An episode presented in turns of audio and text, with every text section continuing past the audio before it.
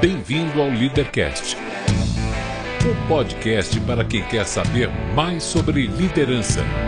Apresentação, Luciano Pires. Bom dia, boa tarde, boa noite, bem-vindo, bem-vinda a mais um LiderCast, um podcast que trata de liderança e empreendedorismo com gente que faz acontecer.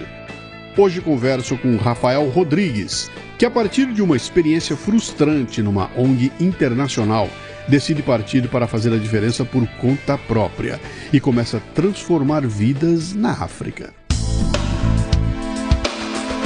Este não é um programa de entrevistas, não tem perguntas programadas nem roteiro definido. É um bate-papo informal, com gente que faz acontecer, que vai para lugares onde nem eu e nem meu convidado imaginamos. É por isso eu não me limito a fazer perguntas, mas eu dou meus pitacos também, você entendeu, hein? Isso aqui não é uma entrevista, é um bate-papo. O LiderCast é lançado por temporadas. Os assinantes da Confraria Café Brasil e do Café Brasil Premium têm acesso imediato à temporada completa assim que ela é lançada. Os não assinantes receberão os programas gratuitamente, mas um por semana. Para assinar, acesse o café brasil premium ponto com ponto b r.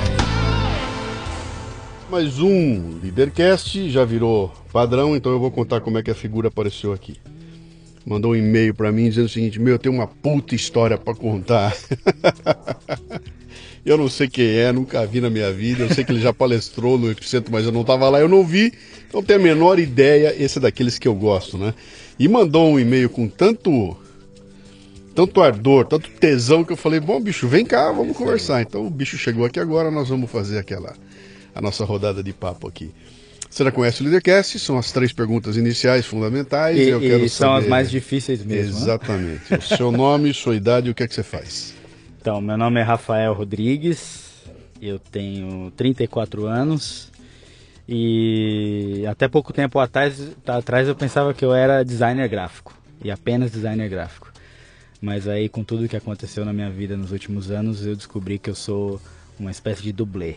Então eu sou dublê de palestrante, dublê de escritor, dublê de fotógrafo, dublê de roteirista, de vendedor de livro, e de projeto humanitário e por aí vai. Então eu tô fatiado nessas áreas aí. É o pato que anda, voa e nada, mais ou menos? É, é tudo tipo mais ou menos. É um ornitorrinco com muito mais coisas ainda.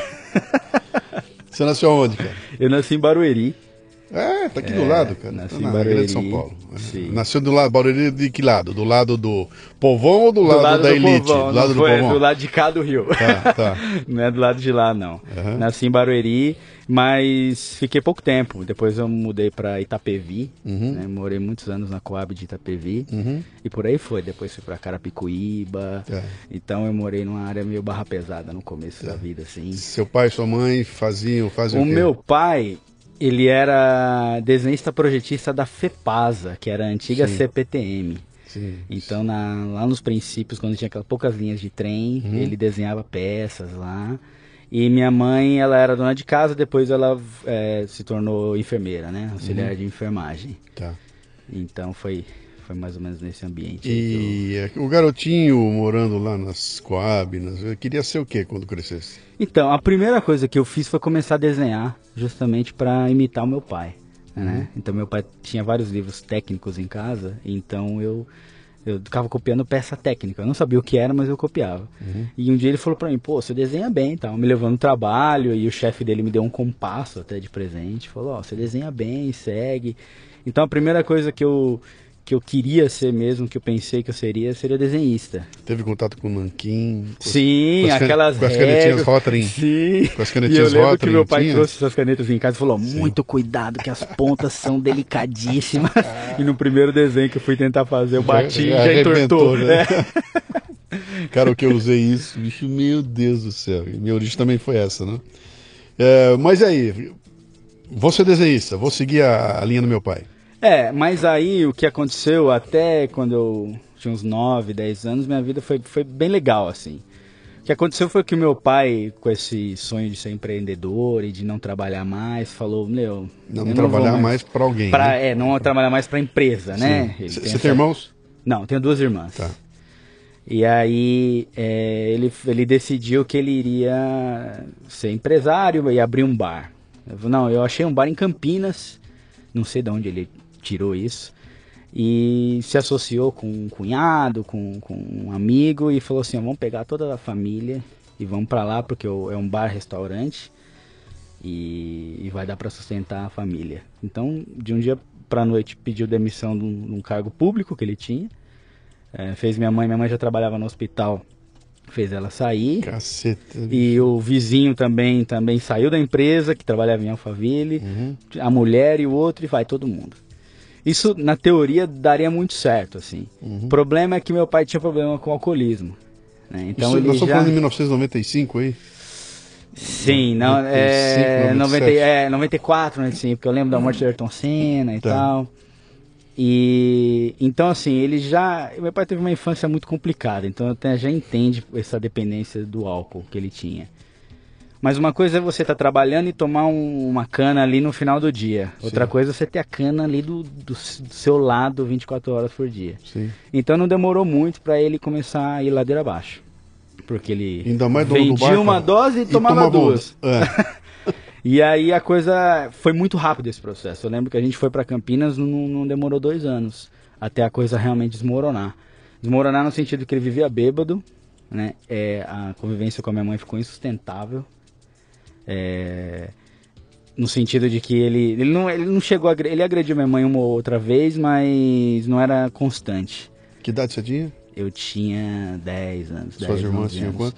A irmã mais velha tinha catorze, catorze para quinze, e minha irmã, minha irmã mais nova era um ano mais nova do que eu, então ela tinha seus nove anos. Puta que terror, cara. E aí eu lembro que um dia é, a coisa ficou tão grave que minha mãe falou, minha mãe esperou ele ir pro bar e falou, ó, eu decidi, tô indo embora pra casa de um, de um, de um tio, e vocês têm aí quinze minutos pra pegar tudo que vocês têm, que a gente tá indo embora pra lá. Ele tá vindo com uma Kombi aí, então não pega muita coisa, porque é isso. Aí eu lembro que eu olhei pra um quarto grande que eu tinha assim, falei, puta, eu peguei um videogame, um Mega Drive que eu tinha, uma outra roupa, uma coleção de figurinha, e pum, todo mundo pra Kombi, e vamos embora. E viemos parar aqui em Barueri de novo. Né? Então, na, eu nasci, na casa de um tio? Na, casa, na verdade era a casa de um tio, mas tinha sido a casa dos meus avós. E largaram seu né? pai lá? E largou meu pai lá. Ele chegou de, chegou de casa? Eu lembro casa. que ele narrou, ele narrou isso pra mim depois, um tempo assim. É, ele chegou, a casa tava mais ou menos vazia, e ele, né, o que aconteceu? E meu pai, ele era muito maluco beleza, assim. Uhum. E eu lembro que, ele, que contaram pra mim que ele chegou no bar e ele mandou fazer uma placa, um, um cartaz preto assim, escrito luto. Assim, bar preto na frente do bar. Aí todo mundo entrava e falava, o que, que, que aconteceu? Ele falou, tô de luto, minha mulher morreu. Ué. Minha, minha família desapareceu, tô de luto. E ele, ele, ele, tinha, um, ele não tinha um discurso, que ele falava assim... É, você, falei, falava muito pra minha mãe, você não, você não, não aguenta viver longe de mim. Se você sair, eu não dou uma semana pra você estar atrás de mim de novo. Ele vivia repetindo isso. E foi justamente o inverso. Uhum. Uma semana depois que a gente já estava em outro lugar, ele foi atrás da minha mãe. E, e aí tentou, né, conversar, mas estava insustentável. E minha mãe já estava aguentando aquilo há muito tempo. Uhum. Então, o que aconteceu foi que... É que na época eu era muito criança para entender, né? Uhum. Mas hoje eu vejo. O cara, ele já tinha problema com o alcoolismo. Tá sozinho, né? Aí é mais ladeira abaixo ainda. E aí ele não aguentou muito no, no trabalho, porque ele não fazia nada, ele só tomava. Aí os sócios se encheram dele e meio que... Ele, ele, ele meio que abandonou o negócio e virou uma espécie de andarilho, assim. Não tinha, não tinha onde viver, vivia um tempinho na casa de uma irmã, depois vivia no outro. E aí minha mãe, vendo isso, tentou interná-lo, né, em clínica de reabilitação. Então... É, chegou a internar ele umas três vezes, mas ele fugia, assim. E, e, e ele, eu lembro que ele me contava que, que as fugas dele eram é, espetaculares, assim. Uhum. Então ele estava internado não sei onde, em outro estado, e ele chegava na minha casa. Sem documento, sem dinheiro, sem nada. Eu falei, como é que você fez, pai? Não, porque eu rastejei por baixo do portão, depois eu fui pra estrada, peguei uma carona e tal, e tô aqui. Então ele sempre voltava pra minha mãe, e minha mãe ajudava ele por um tempo, ele vivia conosco por um tempo, depois minha mãe falava, ó, caça seu rumo e tal. Numa dessas de caça seu rumo, ele achou um sítio para ser caseiro, em Calcaia do Alto, ali em Cotia. Ele continuava bebendo? Continuava. Só que ele tentava esconder da gente, né? Uhum. Por exemplo, então às vezes ele chegava todo cheio de hematoma, assim. E aí, o que, que foi isso? Ah, eu tava trabalhando de pedreiro e caí. Na verdade, ele já tava tomando por aí e ele caía e se machucava, né?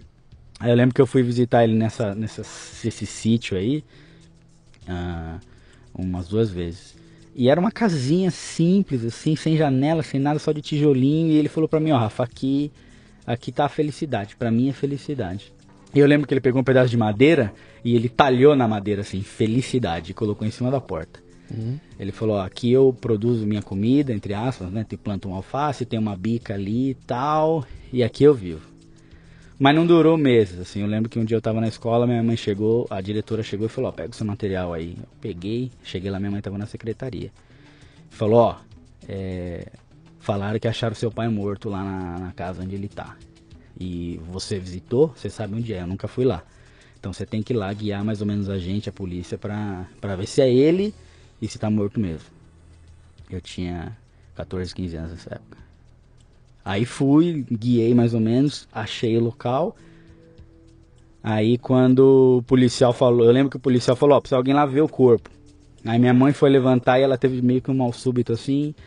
Aí o policial falou, não, não vai sua mãe não, vai você. Uhum. Aí, aí, aí nesse momento assim, a gente acha que a gente não fica com trauma nem nada, né? Então, daquele momento acho que na minha mente deu um pause, assim, sabe? Eu, eu, eu nem processei o que estava acontecendo, na verdade. Então eu fui lá, entrei na casa, sabia que em algum lugar estaria o corpo, entrei na cozinha, não tava, quando eu virei no quarto ele já tava, então ele tava lá caído mesmo, e tinha um litro de cachaça do lado, assim, no chão. Aí eu olhei assim por uns, uns segundos e tal, vi que era ele mesmo, aí voltei pra polícia e falei, ó, é, era ele mesmo, pode uhum. levar. E aí foi M L, foi tudo aquilo. A cachaça matou ele? Foi a cachaça. Então...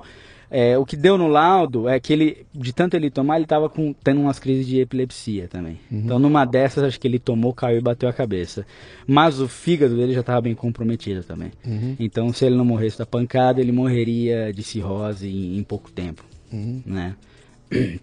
Então a partir desse momento, minha vida deu, deu uma girada. Ela já tava dando uma girada, porque como eu fui viver com a minha mãe...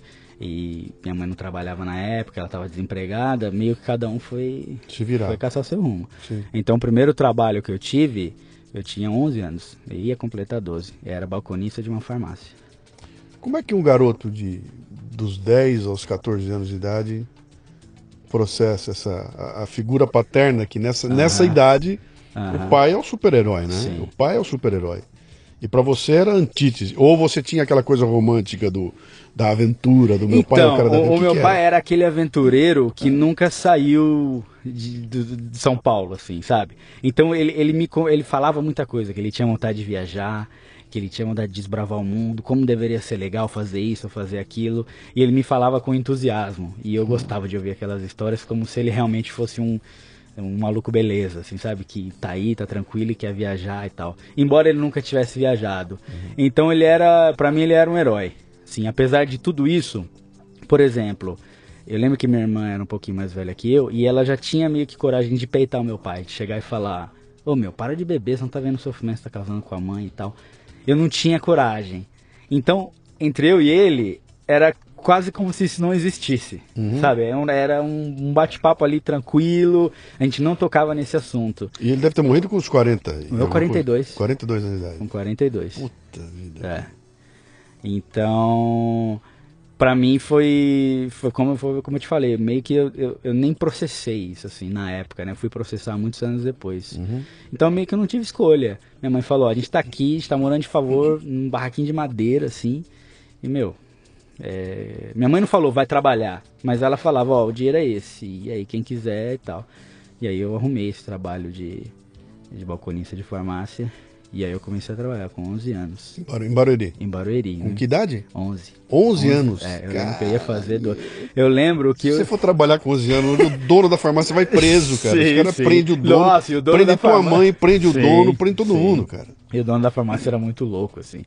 E eu lembro que eu, brin... eu, eu tinha que lavar algum, uns talheres que ele comia lá. E eu lembro que eu brincava com os talheres. Assim, a colher era tal coisa, o garfo era outra coisa.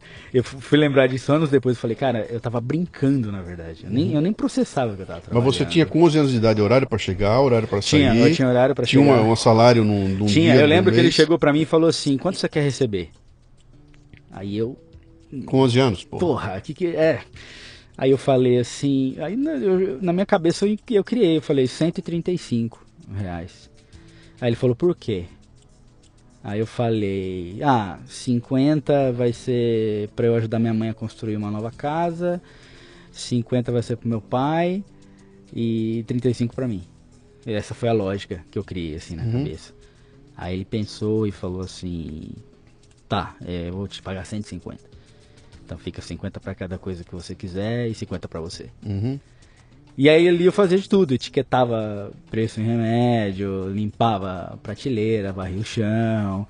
Só que era muito louco, porque eu, eu acho assim, cara, é, se, se Deus existir, ele deve ter falado assim, ó, esse cara vai pra terra e vai acontecer muita coisa estranha, que é muita coisa louca. Por exemplo, esse, ele era um senhor e ele, toma, ele era muito viciado em vinho, ele tomava muito. E ele tocava farmácia com a esposa, a Emília. E ela tomava vodka. Então era um, era um casal de velhinhos que tomavam. Só uhum. que um tomava escondido do outro. Só que eu era responsável por comprar bebida pros dois. O vinho e a vodka. Então é. de manhã, que era a prática que ele ia, ele é. falava, vai no mercado e compra dois litros de vinho. Então eu ia comprar dois litros de vinho. Ele tomava igual... Eu lembro que eu olhava assim pra, pra quartinho do fundo da farmácia, ele tomava igual água, assim. Uff. Então dava meio dia, ele já tava alto, assim. E eu via ele vender medicamento com o preço que ele queria. Assim, não, leva, isso aqui... Eu lembro que tinha um pacote de algodão de bolinha, que era cinco reais. Hum. E a mulher foi e ele falou cinquenta centavos. A mulher, nossa, cinquenta centavos? Ele falou, é. Inclusive, Rafael, você tá etiquetando as coisas com preço errado. Não é cinco reais, cinquenta centavos. Troca todos os valores. Aí eu, puta. Aí eu ia lá, né? Uma maquininha que imprimia as etiquetas, assim. À tarde, chegava... Aí ele ia dormir, porque tinha um quartinho atrás, chegava a Emília. E a Emília falava pra mim, olha... Vai chegar uns amigos do Francisco lá, é... será que... E eles gostam de tomar. Compra uma vodka pra gente, aquela vodka é, balalaica, baiacal, alguma coisa assim. E aí eu ia e comprava, e aí eu, ela tomava. Então eu acompanhava os dois. Quando eles tomavam muito, no outro dia a farmácia não abria. Uhum. Eu lembro que ele falava assim, se até as dez horas a gente não chegar, não precisa, cara, volta pra o casa. O pai enchendo a cara, pois não é. sei aonde, pois é. o teu patrão e a patroa enchendo a cara no cara. trabalho. É. Como é que você não virou um bêbado, cara? Então, você sabe que teve uma época da minha, da minha adolescência que eu me forcei a tomar, assim. Uhum. Não, vou tomar, não sei o quê, porque meu destino meio que já tá pré-determinado, esses papos, né? Só que por algum motivo eu não, eu não gosto de tomar, assim. Uhum. Então eu não, eu não gosto do sabor da bebida. Uhum. Então quando eu falo para as pessoas, eu acho que eu não bebo, mas ah, porque é religioso, é o quê? Eu não digo nem que é por trauma do meu pai, mas pode até ser, não sei. Mas é que eu não, não gosto do, do gosto mesmo. Não gosto uhum. do gosto da cerveja, do gosto. Então eu acabei não, não, não tomando, não, não, assim, não. Né? Mas vamos lá, você está trabalhando e aí, aí mudou a perspectiva. O menino que ia ser desenhista resolveu... Então, aí foi ser o que dava, né? Então eu trabalhei nesse, nesse balcão de farmácia, tava depois estava estudando. estudando. Uhum. Eu lembro que minha mãe teve que ir na delegacia de ensino sacar uma permissão especial para eu poder estudar à noite, porque eu era muito pequenininho. Sim. E aí a, a mulher falou, não, ele não pode, porque só tem gente grande à noite e tal. Mas ela foi lá e assinou. Eu te... Então eu podia trabalhar na farmácia durante o dia e estudava à noite. Durei um ano e pouco na farmácia e aí fui, aí fui ser pedreiro, pintor, trabalhei num lava rápido, é, ali no Brooklyn. É, a no... Eu lavava carro durante o dia, à noite eu, eu limpava ali o vidro e tal, pra, pra ver se eu ganhava uma caixinha e tal. E, e eu fui trabalhando com o que aparecia, assim. E eu lembro que eu tinha alguns amigos que, que já começavam a ter uns trabalhos mais formais, assim, né? Ah, numa empresa, ou numa, alguma coisa. Eu lembro que eu ficava pensando assim, puta, eu já comecei errado. Assim, eu já, já comecei ferrado, porque meu uhum. destino já tá traçado.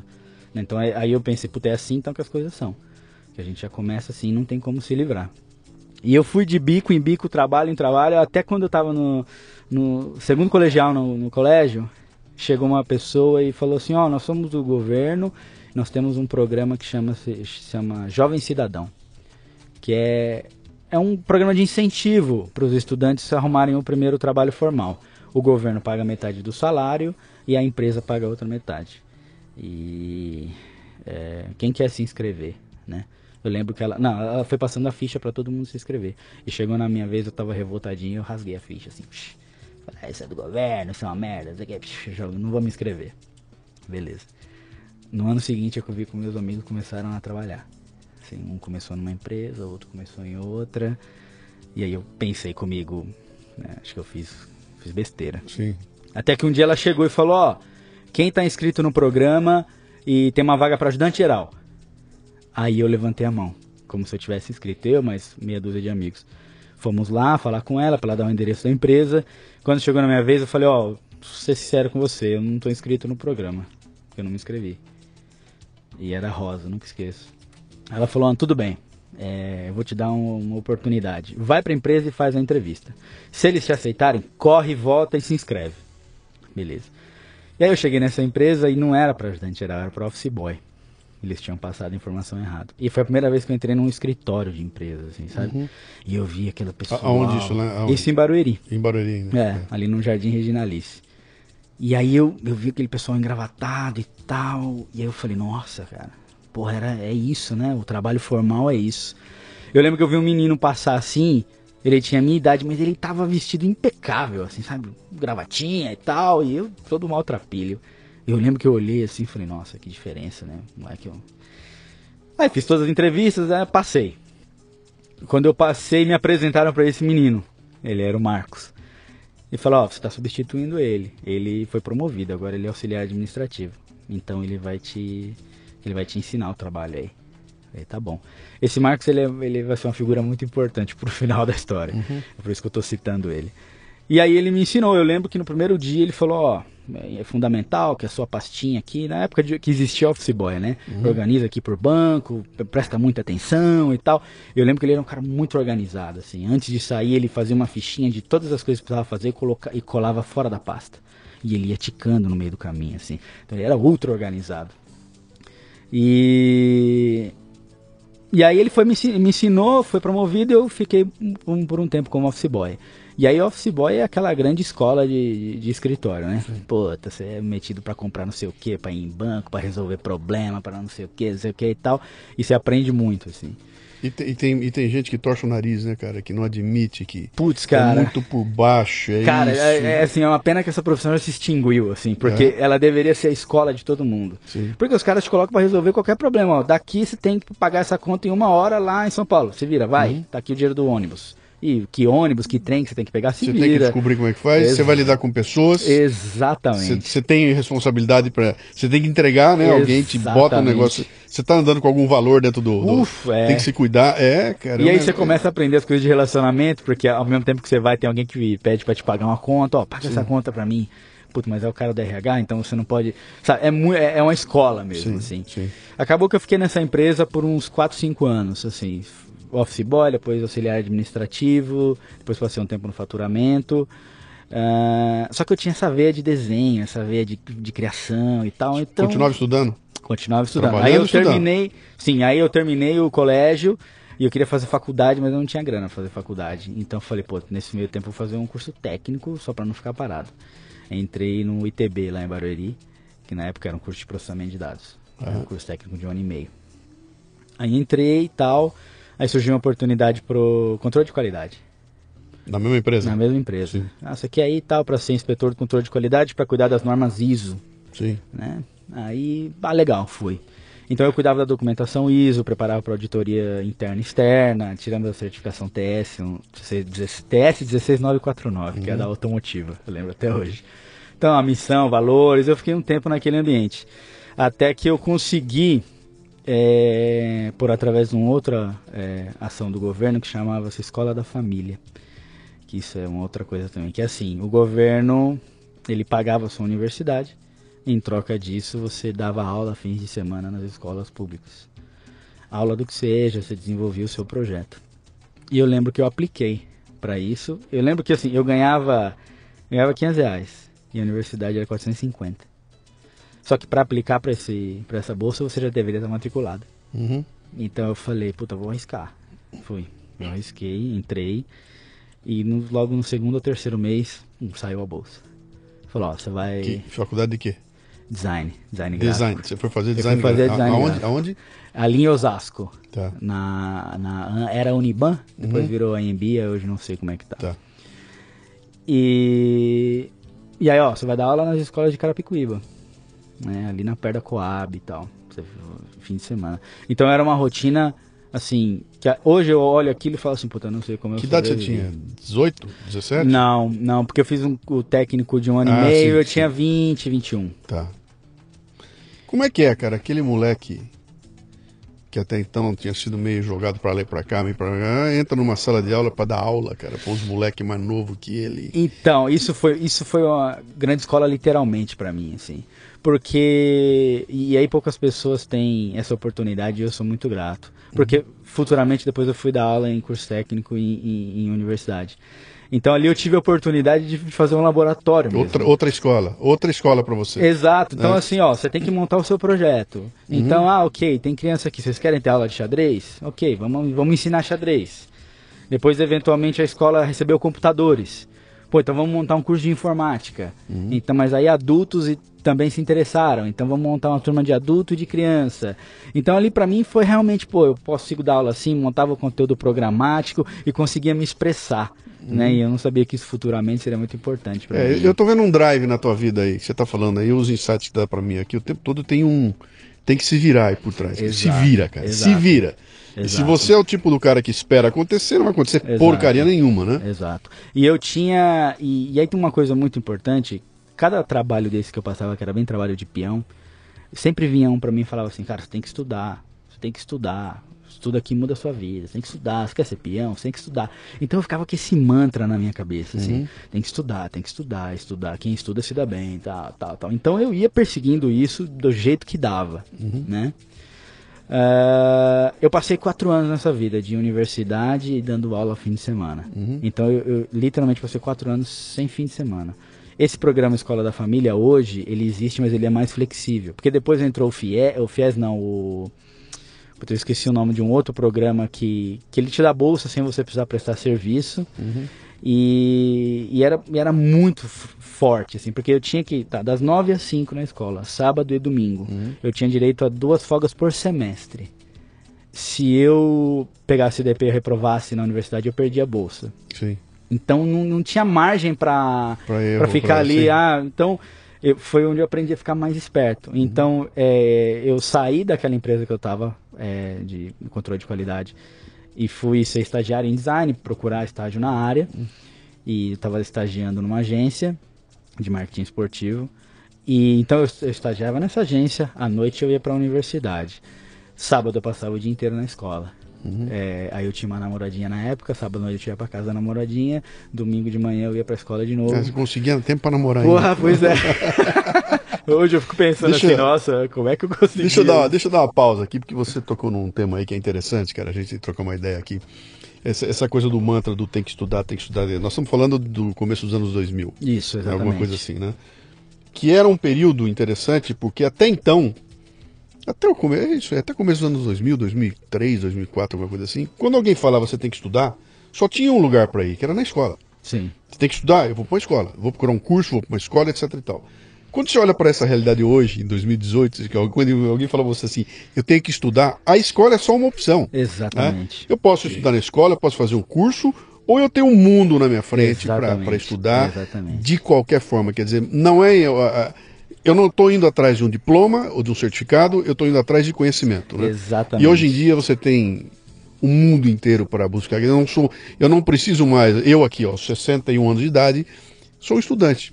Sim, exatamente. Em que escola você está? Nenhuma, cara. Exato. Não, frequente escola nenhuma, não estou nada, mas eu estudo o dia inteirinho. Por quê?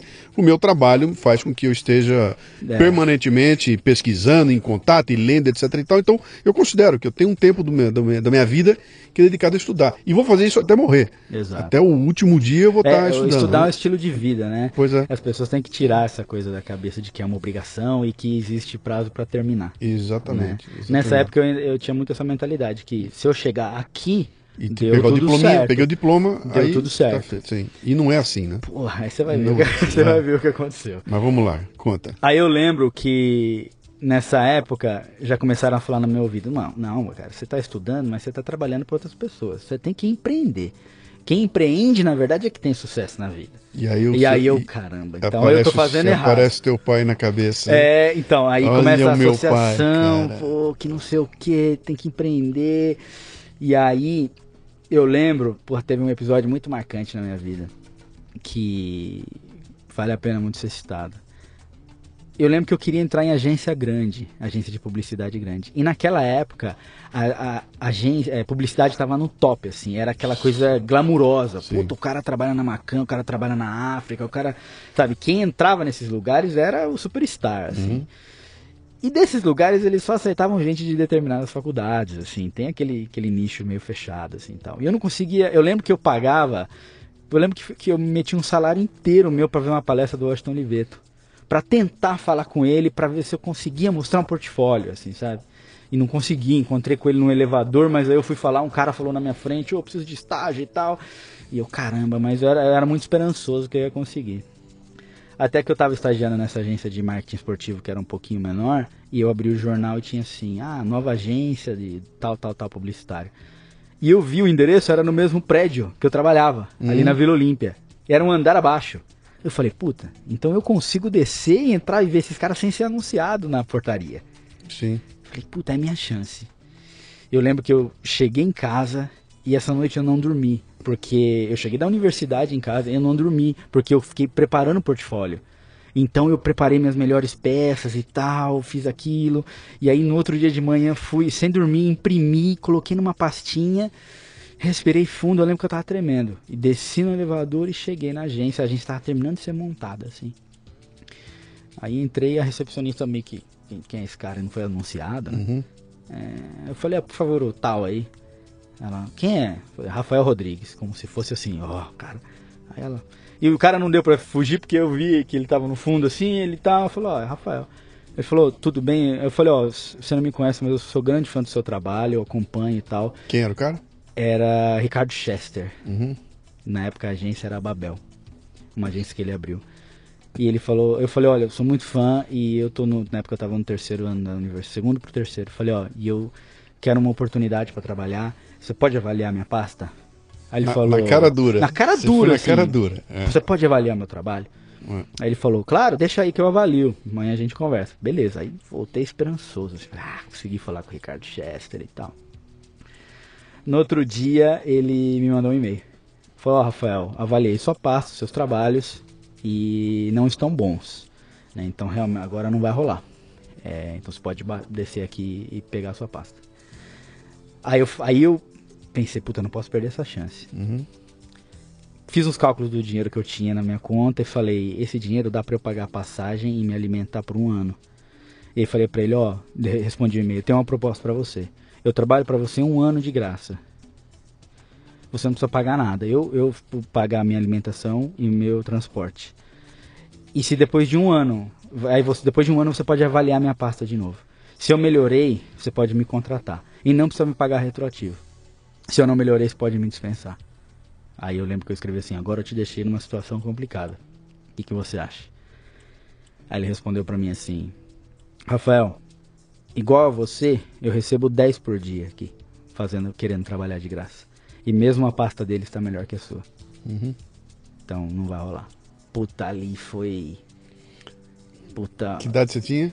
Eu tinha vinte e dois, vinte e três. E com essa idade a gente é... Nós somos imbatíveis, nós somos super, a gente vai mudar o mundo, sim. Nós somos foda. Sim, sim. Ninguém pode comigo, cara, eu sim. sou foda, minha pasta é do cacete e ver um cara esfrega na tua é. cara. Mas você sabe que hoje, pensando, ô Luciano, uhum. é... é claro que não é culpa dele e ninguém tem tempo pra fazer isso, mas a avaliação não deveria ser feita assim. Uhum. A avaliação deveria ser... Eu penso assim porque eu tive outras experiências. A avaliação deveria ser mais abrangente. Falar assim, ok, cara, essa é sua pasta, seus trabalhos não estão bons, mas, cara, você ficou a noite inteira acordado para fazer isso. Você, é. final de semana, você você tá estudando e, e tal. Você fez o melhor com gente, as ferramentas que você teve. Tem gente que avalia assim. Tem gente que você pura deu azar de pegar um cara que não avaliava assim. Deixa eu te contar uma passagem minha aqui. Eu tava na Universidade de São Paulo também, garotinho, moleque Sim. de vinte e pouquinhos anos. E eu era o cartunista da turma lá. Então eu fazia meus cartoons, brincava ah. de cartoon, e a turma gostava tudo. E a gente, por uma série de... Eu fazia comunicação visual no Mackenzie, por uma série de, de ações, nós fomos entrar em contato com o Zélio. O Zélio é o irmão do Ziraldo Alves Pinto. Sim. O Zélio é um puta artista plástico, um cara que na época estava tava muito bem conceituado e tudo mais, né? E a gente acabou tendo contato com ele, produzindo alguma coisa para ele, e um belo dia nós fomos visitá-lo, e eu levei a minha pastinha de cartoon, né? Sim. E aí foi, eu me lembro da cena perfeitamente, eu com meus dois ou três amigos, aqu... os amigos naquela puta expectativa, porque eu era o cartunista, o Zélio sentado na, na, na, na, prancheta. na prancheta dele, eu do lado, e eu entrego um, uma pastinha, e ele tira para ver os cartoons. E ele pega os cartoons, ele olha e joga. E, e, e tira o cartão e joga assim. Tchau, Sério? vai jogando, ele vai olhando e vai jogando, tchau, jogando. E os moleques olhando, a cena deve ser, é coisa de cinema, né? Aqueles puta olhão regalado, porque o cara, ele, ele pegava e jogava. Jogava assim, tchau, tchau. E eu olhando aquilo e me sentindo um merda, né? O cara terminou, ele pegou e falou assim: sabe por que eu joguei isso tudo aqui? Eu falei, não. Porque quando eu tinha a tua idade, fizeram igual comigo, cara. Eu fui, o cara pegava e jogava também, papai, isso não é nada contra você. Mas eu entendi, tinha uma, tinha uma lição ali do tipo assim, moleque, baixa a bola que você é um merda, agora vamos conversar sobre o seu trabalho. E aí ele pegou o desenho e começava, ó, tem uns negócios aqui que não tão legal, cara, isso aqui não tá bom, isso aqui é ruim, papai. E ele me deu umas dicas na hora lá, e eu saí de lá com a faca nos dentes pra encontrar o meu traço, né? Uhum. Que é o grande lance do cartunista. O cartunista precisa ter um traço, tem que ter um negócio que você bate o olho e fala, pô, esse cartão é do Luciano. Sim, sim. Não tem como, é, é o Luciano que fez isso aqui, né? E eu não tinha o traço, eu tinha uma coisa qualquer que não era o traço. Você fazia uma ou outra coisa ali, e copiava de, os estilos. E fui de cabeça, cara, e eu me lembro perfeitamente do dia que eu achei o traço, sabe? Teve um dia que eu tava lá e de repente, pá, eu fiz um desenho, cara, é isso! Eu tinha encontrado o meu traço ali, né? Mas veio daquela experiência que eu tive com um cara fazendo uma avaliação, que se você olhar de fora hoje, fala, meu, que merda, cara, como é que pode? Que puta sacanagem, jogar Sim, o trabalho do moleque é. assim. Mas eu entendi hoje, aquilo era uma lição do tipo, moleque, baixa a bola aí que você não é nada, tá? Então, tá no teu lugar, agora vamos conversar sobre o teu trabalho, né? Então foi uma brochada que ele, e a gente, eu me lembro que nós saímos de lá os quatro... A orelha baixa, sabe? Sim. Pô, murchinho, né? Falei, cara, ele jogou meus trabalhos, né? Só fui entender muito mais tarde o que que era a, é, eu até, eu até, é, eu compreendo, cara. Imagina você, um empresário, abrindo agência e tal, aí vem um moleque de, de vinte anos e, ó, ah, avalia aqui e tal. Só que, é, pelas experiências que eu tive, hoje eu consigo ter esse olhar um pouco mais humano, uhum. sabe? Então, tá, ok, tem cinco pastas aqui pra eu avaliar. Legal, avalia os trabalhos, mas o que está por trás desse trabalho? Qual é a sua rotina, qual é a sua, qual é a sua, qual é a sua? Ah, ok. Então, esse aqui não está melhor, mas dentro das ferramentas que ele teve, e ele a atitude, fez o melhor. E a atitude desse cara, esse cara tá com a faca nos dentes, esse cara tá com brilho no olho, esse cara... Exato, ele, pô, ele, esse ele... cara se comprometeu a trabalhar um ano de graça para mim, uhum. sabe? Então, eu saí assim muito broxado assim, de lá. Falei, putz, esse... escolhi a área errada, e aí sabe aquelas coisas. Sim. E aí eu tinha um amigo de infância que ele tava cursando publicidade. E ele falou pra mim, cara, e se a gente abrir uma agência? Então deixa esses, manda esses caras pra lá e vamos abrir a nossa agência. Porque Típico. a gente manja e tal. Eu falei, Típico. então vamos, vamos lá. Eu chego com o meu computador, você chega com o seu, e a gente aluga uma salinha aí, vamos nessa. Aí eu tava indo pro último ano da universidade, saí do trabalho e fui montar minha agência. E aí todo... Pá, Feliz. Aonde era a agência? Em, em Barueri. Em Barueri. Também, em Barueri também. Era uma, uma salinha ali comercial e tal. É. E a gente foi metendo as caras. Ah, e vai. E a coisa foi crescendo, o negócio foi crescendo e tal. Mudamos de sala, começamos a contratar estagiário. A coisa foi funcionando. E eu pensei, e aí na minha cabeça, pô, tá certo, né? Então tem que empreender mesmo pra, pra vida funcionar, pra você ter sucesso. Mas ima, de ima, al... Imagino como é que vai acabar isso. Mas de alguma maneira, Luciano... É. Eu não, eu não saía do meu padrão de vida que eu tava. Eu tava continuando com o meu computadorzinho, pegando ônibus e tal. E o meu sócio, ele tava com... Eu vi que o padrão de vida do cara aumentava, né? É. Então, o cara... Você era o artista e ele e era o empresário, vendedor, é. o vendedor, tá. E o meu barato era criar. Então, assim, ele chegava e falava assim, ó... O briefing é esse. Ah, sentava lá e discutia ideia e tal. Fazia um painel com as ideias e briefing, apresentação. Gostava de ir no cliente para apresentar a ideia da identidade visual, a campanha. E parava aí. E nem aí para administração. Eu lembro que ele chegava com as contas para mim. Ó, oh, você pode conferir. Eu falei, cara, nós somos sócios, você é meu amigo. Eu não vou fazer o seu trabalho. Tá certo, tá certo. Se você fala que o faturamento é esse, é esse. Só que assim, depois de... quatro anos que a agência estava funcionando, eu, eu, minha vida não não estava ainda assim, financeiramente eu estava igual. E eu percebia que pro lado de lá, pro lado dele, a coisa estava bem melhor. Tinha um Astra, tinha um Mac e tal, e eu com um PCzinho, eu, caramba. Aí eu, ach, eu chamei um amigo meu que era aquele office boy, lá da outra empresa, o Marcos. É. E né, nessa época ele já estava em outra empresa, já estava um puta administrador. Eu falei, cara, tem algo estranho aqui e tal. Ele falou, você me permite fazer uma auditoria em, em off aí? E dependendo do, do resultado eu te falo. Sim, aí ele ia à noite lá. Eu lembro que o meu outro sócio aí, ele ia à noite, fez a auditoria. Depois de dois meses ele falou, cara, você é um funcionário dessa agência. Você é mais um funcionário. Tá vendo aqui o dinheiro aqui, aqui, aqui, aqui, aqui, aqui. E ele falou, se você não acreditar em mim, eu vou te provar. Ele falou, eu vou falar que eu vou entrar como sócio e vou, vou estipular o prolabore de vocês. Que até então não tinha prolabore. Assim, faturamento eles pagam a conta, sobrou, divide, sei lá, em dois. Ele falou, você vai ver que pelo prolabore ele não vai conseguir manter o estilo de vida dele. Então você vai perceber que tem alguma coisa errada. Aí não deu outro. No primeiro mês, ele falou, ó, oh, você sócio de vocês, quero investir. O cara, ô, oh, legal, que não sei o que e tal. Um mês e meio depois, o cara, ó, oh, tenho que ir aí, porque não tá funcionando, porque eu tenho outros planos e tal. Aí foi... Aí foi uma das grandes decepções da minha vida, que teve um, uma importância fundamental no que viria depois. Porque ali foi como se todo o discurso construído, tudo que me falaram a vida inteira, tudo que me disseram, não funcionou. Então assim, não é estudar, não é empreender, não é nem amizade, porque o cara é meu amigo. Não é ser honesto, não, não é ser honesto, não é ser esforçado, exato, não é ser respeitoso, não, não é não ser é mais isso aí. Estudar mais, não é, cara. A vida não é uma equação pronta, como falam. Se uhum. você fizer isso, mas isso, mas isso, o resultado vai ser esse. São variáveis. Aí, aí você descobriu que tem uma equação que é, que é incontrolável, chamada ser humano, né? Exatamente. Se não, não existisse, seria perfeito. Putz, aí foi, aí foi uma puta decepção, assim. É. Aí eu briguei com o cara e tal. E aí de uma hora pra outra eu tava com uma agência pra administrar, então eu tinha que vender, criar. Mas tinha equipe lá? Tinha, tinha ainda tinha. A equipe ainda tava. Eu tinha uns, uns quatro moleques lá. Tinha gente contratada. Sim. Tinha gente contratada lá. É. E aí, de uma hora pra outra, falou, ó. É, aí caiu no teu colo a administração também. Caiu no meu colo a administração, a venda e a produção. Hum, sim. E aí eu com aquele ego, né, de não, eu vou fazer outra coisa acontecer, não, eu não vou entregar que por causa dele a agência funcionava e tal. Topei o desafio de levar o negócio adiante. Ah, mas não durou um ano. Porque eu nem vendia direito, nem administrava direito, nem criava direito. Aí um funcionário saiu, o outro saiu. Eu lembro que chegou uma época que eu fiquei sozinho no escritório. Assim. Um escritório grande, tinha três salas e eu não, eu não largava o osso, sabe? Uhum. Eu continuava rindo, pagando aluguel, sentando numa mesa. Eu limpava, eu fazia tudo. Mas é que eu não queria a, aceitar Sim. a derrota, né? Falei, meu, você perdeu, acabou. Sim. E Até aí... porque, cara, de onde você veio, aquilo era uma puta Exatamente, conquista, né? Luciano. Exato, aquilo era o auge pra mim. Claro. Como é que você aceita que você tá no auge, mas você dançou, cara, você uhum. não tem nada.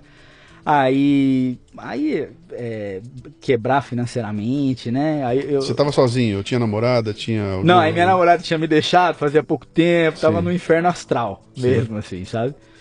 Eu lembro que... que meses antes, assim, meses antes de dar todo esse problema, eu tinha conseguido comprar meu primeiro carro, um Peugeot duzentos e seis. Mas naquela loucura, dá, sei lá, quatro mil de entrada aí, parcela, que eu imaginava que o negócio duraria mais Sim. vinte anos. E aí, quebrou, né? Aí o banco foi na minha casa pegar o carro. Oh. Então, assim, eu, eu tenho algumas experiências na vida que eu acho que todo mundo tem que ter. Uhum. Primeiro, quebrar financeiramente, assim, você tem que quebrar um dia, não tem, né? Mas quem passa por isso nunca mais é o mesmo. Quebrar financeiramente. É, a morte, né? A morte também é uma experiência que realmente te transforma. Uhum. Né?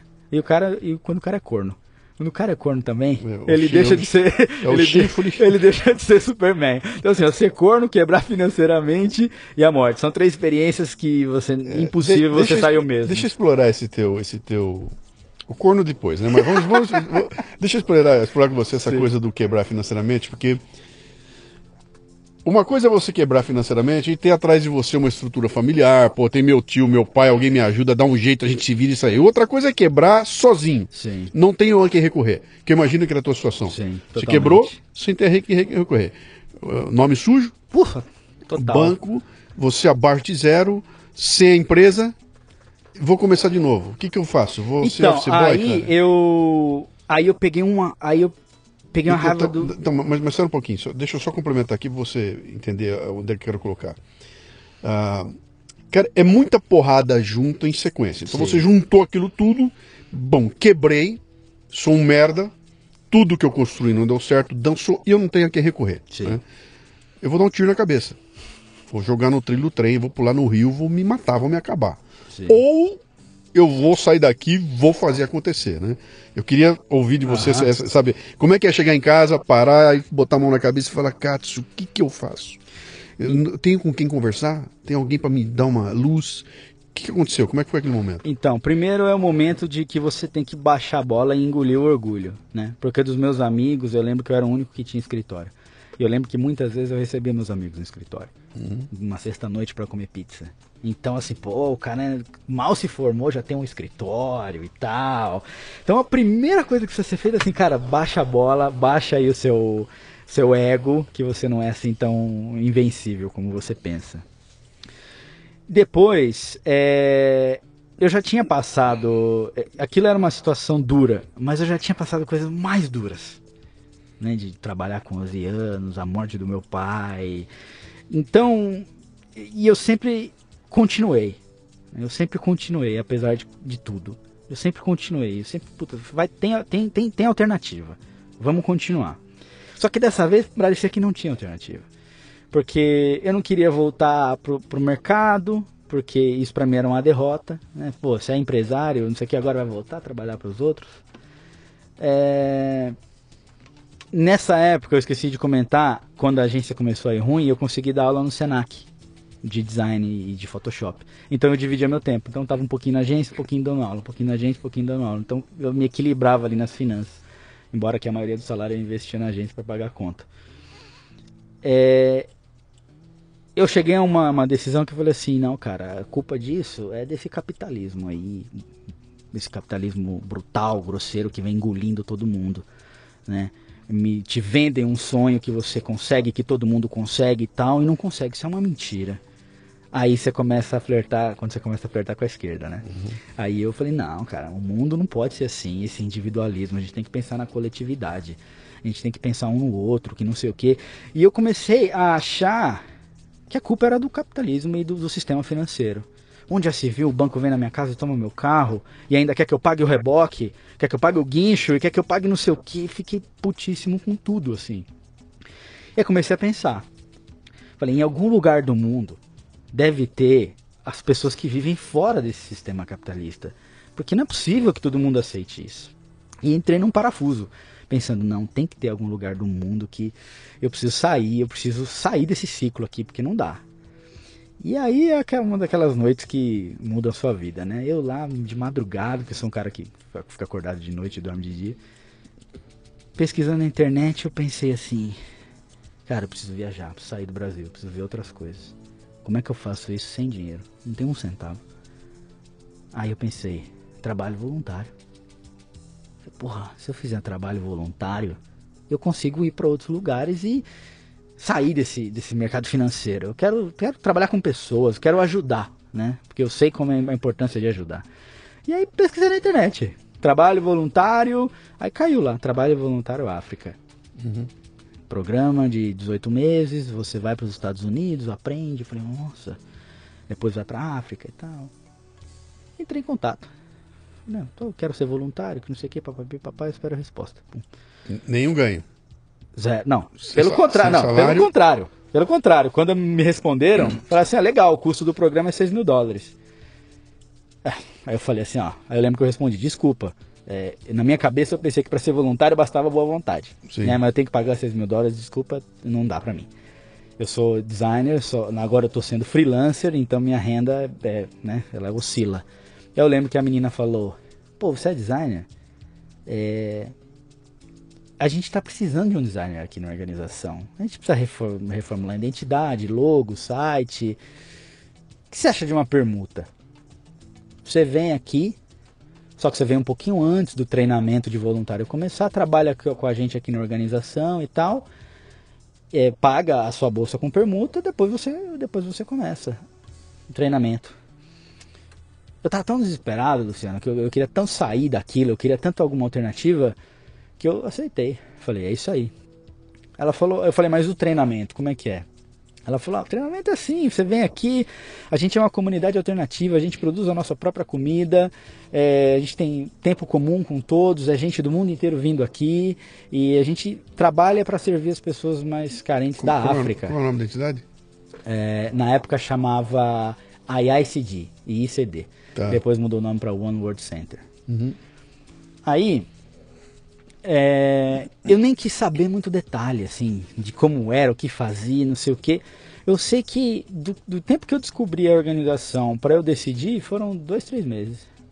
Foi só o tempo de eu ali renovar meu passaporte e o Marcos, o Marcos Office Boy, emprestou dinheiro, pagou o dinheiro das passagens. Uhum. E eu lembro que eu falei assim para ele, cara, eu tô encerrando toda a minha vida aqui, tô fechando todas as minhas contas no banco, tô fazendo isso e eu vou embora com cinquenta dólares. Que o ônibus, de, de onde eu pegava o ônibus em Chicago até Michigan, que era a organização, era quarenta e cinco. E eu lembro que eu ia ficar com cinco dólares só pra ter cinco dólares na carteira.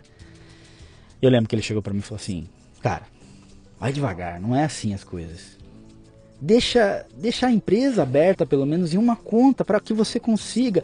Eu, não, não, cara, quero encerrar tudo, tô fora do mundo capitalista. Aí, de tanto ele me encheu o saco, ele me convenceu. É manter a empresa, manter a conta da empresa. Beleza, e foi isso que depois no futuro ia salvar minha vida. Lá fui eu, mochilinha, falei pra minha mãe, eu tô indo embora, vou ficar um tempo nos Estados Unidos, depois eu vou embora pra África, não sei que país da África eu vou, e não sei o que acontece, eu vou embora. E fui, fui com cinquenta dólares. Lembra? Você morava lá com a sua mãe? Eu morava com a minha mãe. E suas irmãs? Uma já tinha casado, saído, hum. e a outra estava lá ainda. E, e para sustentar sua mãe, como é que era? Então, é, eu dividi as contas da casa com a minha mãe e com a minha irmã, uhum. minha, minha, minha mãe trabalhava e minha irmã também. E eu lembro que alguns amigos meus falaram, caramba, você vai deixar sua mãe sozinha, cara. Eu falei, cara, eu preciso sair, velho, eu preciso decolar, porque eu sentia que eu não tinha decolado, sabe? Uhum. Eu sentia que eu tinha, no meio do caminho, tinha falhado aí. E, e foi, foi uma atitude bem egoísta, assim. Foi um pouco tempo eu decidi sair e tchau. Era, na verdade, era um ato de desespero. vinte... vinte e oito para vinte e nove. Pô, já não é moleque, é, cara. Já não era. Já não, já não era. Moleque. Porque depois que a agência faliu, eu fiquei um tempão ainda sendo freelancer em casa. Sim, então teve sim. alguns anos de maturação aí. E fui. E aí começa a história. De verdade. Vamos lá. Eu lembro que eu cheguei na, na organização e era um lugar lindo, Luciano. Era em Michigan, então tem aquela região dos lagos, aquelas florestas. E a escola lá ficava no meio de uma floresta, assim. E eu lembro que eu cheguei, tinha aquele gramadão imenso, assim, eu lembro que veio dois cachorros me receber, assim, um, um pastor alemão, que era a Mila, e uma outra, assim, correndo. Então eu vi aquela cena, assim, gramadinho, sol, dois cachorros vindo, uma horta, um lago. Só falei, nossa. Sonora. Eu Só falei, nossa, eu, eu, eu lembro que eu pensei assim, se existir céu, uhum. é assim, uhum. o céu é isso. Aí eu lembro que eles me receberam muito bem, ô, oh, não sei o que, tal, ou oh, seja bem-vindo, não sei o que, tal, pá, pá, pá, faz parte da escola, me gostaram as pessoas. E o inglês? Inglês eu já sabia, é. eu tinha aprendido sozinho nesse tempo todo de loucura de estudo aí, tinha hum. aquela uma revista que chamava Speak Up, sim, que vinha sim. com um CDzinho, sim. e aí eu, pá, Speak Up no, no Discman, assim, hum. tá, e pá, pá, pá. Então eu sabia, mas não sabia muito, conseguia me, me virar. E... E aí eu fui entrando para aquela, para aquela escola, e aí tem algumas coisas que eu preciso explicar para que vocês entendam realmente o universo ali. Uhum. Eles eram uma comunidade alternativa. Então, como que funcionava? Eles produziam a maior parte da comida. Então nós tínhamos um garden lá, uma horta, com melancia, cenoura, batata, alface, um monte de coisa. A administração da escola tinha alguns professores e tal, mas na teoria deles era que todo mundo fazia tudo. Era uma, era uma coletividade, né? E todos tinham a sua área de responsabilidade, né? Então, por exemplo, primeiro eu comecei trabalhando ali na, na, na promotion, na promoção. Uhum. Então eu fiz o logo, fiz um flyer, site, foto, fui, né? Dei um tapa ali na, na comunicação. E eu não participava realmente do dia a dia da, da, das pessoas que estavam em treinamento para ir para a África. Eu acompanhava mais ou menos assim. Então, só para você entender a estrutura, era assim, o, o treinamento são seis meses nos Estados Unidos, aprendendo tudo, tudo e tal, como funciona a organização. Depois, seis meses em um país da África trabalhando. Depois você volta para os Estados Unidos, mais seis meses para treinar os novos que estão Sim. indo. Então, são dezoito meses ao todo. O que acontece? É, então você começa o time, eles chamam time, né? A cada três meses tem um time começando. E o time é composto por pessoas do mundo inteiro. Então tem gente da Coreia, do Japão, do México, do Brasil, Estados Unidos, eh, Colômbia, enfim. A escola chega e fala assim, legal, vocês são esse time. Né? Daqui seis meses vocês vão para a África. Vocês são responsáveis por administrar a escola, tá? Junto com as outras turmas. Então alguém vai ser responsável pela comida, por cozinhar, ou por organizar a cozinha. O outro vai ser responsável pela manutenção do prédio. O outro pelos carros. O outro por arrecadação de fundos. Outro por atividades. Então cada um ganha a sua área de responsabilidade. Uhum. Né? Então, por exemplo, a menina da comida, ela organizava a, a horta e o que faltava ela comprava no supermercado. É, e fazia o, a organização de quem cozinhava, quem devia cozinhar. Todo mundo cozinhava para todo mundo, tinha uma escala e tal. O cara que era responsável pelos carros via manutenção, troca de óleo, enfim. Então, quando você chega, a teoria é linda. Mas, puta, todo mundo trabalhando pelo bem comum. Tudo igual. E aí nós tínhamos um schedule, tinha uma agenda para seguir. Então, às sete da manhã começava o dia com uma palestra, com um estudo de alguma coisa. Depois tomava café. Depois cada um ia limpar a, a, a escola, a parte que cabia. Cada um ia fazer a sua responsabilidade. Fazer umas tarefas que tinha num servidor online para fazer. Depois quem tinha que cozinhar, cozinhava, enfim, passava o dia. Cinco da tarde eles diziam que era o sport time. Todo mundo tinha que parar e fazer uma hora de atividade física. Seja nadar, seja correr, pedalar, correr na floresta, fazer academia, enfim. E depois volta à noite, tem uma outra atividade, um, um filme, alguma coisa e acabou o dia. Então você chega assim e fala, pô, né, que legal, estamos pensando na sua mente, no seu corpo e tal. Então o que acontece? Parte do treinamento, que não tinha ficado muito claro para mim, era a arrecadação de fundos, uhum. Fundraising.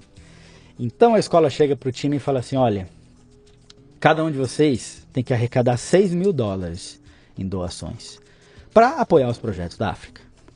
Tá. Vocês têm seis meses para fazer isso. Porém, vocês têm um objetivo em comum. Ou seja, não é porque você fez seis mil dólares que você vai para a África e eu não vou. Não. Ou todo mundo vai ou ninguém vai. Uhum. Então nós tínhamos lá, eu acho que eram onze, não lembro, dez, nós tínhamos um, um objetivo de setenta e dois mil dólares. Então eles colocavam essa coisa em grupo, em comum. Todo mundo tem que fazer, todo mundo tem que ajudar. Então como é que eles faziam? Olha, eles davam o dinheiro da alimentação diária, que era um dólar e cinquenta, para a gente sair para a rua para encontrar o dinheiro. um e cinquenta? um e cinquenta. Só que eles falavam, um e cinquenta sozinho não é nada, mas se juntar todo mundo do grupo, dá para comprar comida e cozinhar. A verdade é que a escola ela tem, é uma escola comunista. Hum. Então, só que eles não dizem isso. Eles vão te inserindo nessa filosofia comunista pouco a pouco. Você não se dá conta do que está acontecendo. Uhum. Eu falo, é um e cinquenta você, mas se juntar todo mundo, dá mais. Vocês cozinham. Então o que eles, eles fazem, ó, nos seis meses que, você tem, que vocês têm de treinamento, não são seis meses pedindo dinheiro. Vocês têm só dois ou dois e meio. Os outros você tem que fazer atividade na escola, fazer as tarefas e tal. A gente entrega esse um e cinquenta por dia de cada um pelos dois meses de uma vez, que dava lá, sei lá, dois mil e quinhentos dólares, algo assim. Tá aqui. Vocês têm que converter esses dois mil e quinhentos dólares em setenta e dois mil. Como vocês vão fazer isso? É, com um grupo. Se quiser ir para Las Vegas, apostar dois mil e quinhentos e achar que vai voltar com setenta e dois, é com vocês. Uhum. A escola tinha alguns carros, falou assim, ó, pega o carro e vai. O que a gente aconselha é que vocês liguem para supermercados e restaurantes, de preferência latino, mexicano, e peça permissão para ficar na frente do supermercado com uma caixinha de doação, pedindo doação. É a melhor maneira e é a maneira que funciona e tem funcionado pelos últimos vinte anos. Aí, né? Então o que acontece? Você começa... Ah, e para se hospedar nas cidades que a gente vai, a gente usava o Couchsurfing, que é uma rede social de, de viajantes que se hospedam e pessoas que querem hospedar viajantes de graça. Uhum. Então a gente escolheu, ah, a gente vai para Chicago. Buscava o primeiro lugar para ficar, alguém nos recebia. Dividia o grupo em três carros, cada um ligava para os seus restaurantes, encontrava... E basicamente era, você ia pro restaurante, ficava lá em pé, ou supermercado, com uma caixinha, donation, e vai passando a pessoa, e você ia apoiar as crianças da África. Ixi, criança... Ixi cara. No primeiro dia que eu, que eu supostamente fui fazer isso, que eu deveria pedir, eu não, eu, eu não aguentei, assim, porque era uma vergonha hum. imensa. Era, na minha vida inteira, ficava passando na minha cabeça, assim, cara, você estudou, você fez tudo isso, blá, blá, blá, pra vir ficar pedindo dinheiro nos Estados Unidos. E pedir dinheiro na rua, todo mundo deveria passar por isso, não por seis meses, não por tudo esse dinheiro, mas... É, é uma sensação. Eu era dessas pessoas que eu nem olhava pra quem pedia coisa pra mim na rua. Eu nem olhava, assim. Ou vai entregar um panfleto, eu nem olhava. E eu senti isso, de você tentar falar com alguém, a pessoa vum, passar assim, e você é um fantasma. E eu não tinha coragem de pedir. Eu lembro que eu tinha uma meta, e eu era, e pra terminar a coisa, eu era responsável pela arrecadação das áreas de... Então eu sabia que eu tinha uma meta por dia, dividido nos dias. Então eu tinha uma meta lá de oitenta, cem dólares por dia. E se eu não cumprisse a meta naquele dia, ficava mais pro outro. Eu lembro que no primeiro dia eu fiz dois dólares. Porque foi um cara, eu lembro do cara que passou, ele olhou pra mim e falou, putz, ele deve ter pensado assim, esse cara tá muito ferrado, né? Olha, cara. E me deu dois dólares, assim, pá. Eu não conseguia olhar pra cara das pessoas pra uhum. pedir. E aí que entra esse meu amigo colombiano Sertúlio, que ele tava no meu time. Ele tava num, num restaurante próximo do meu, assim, algumas quadras, nós estávamos em Memphis.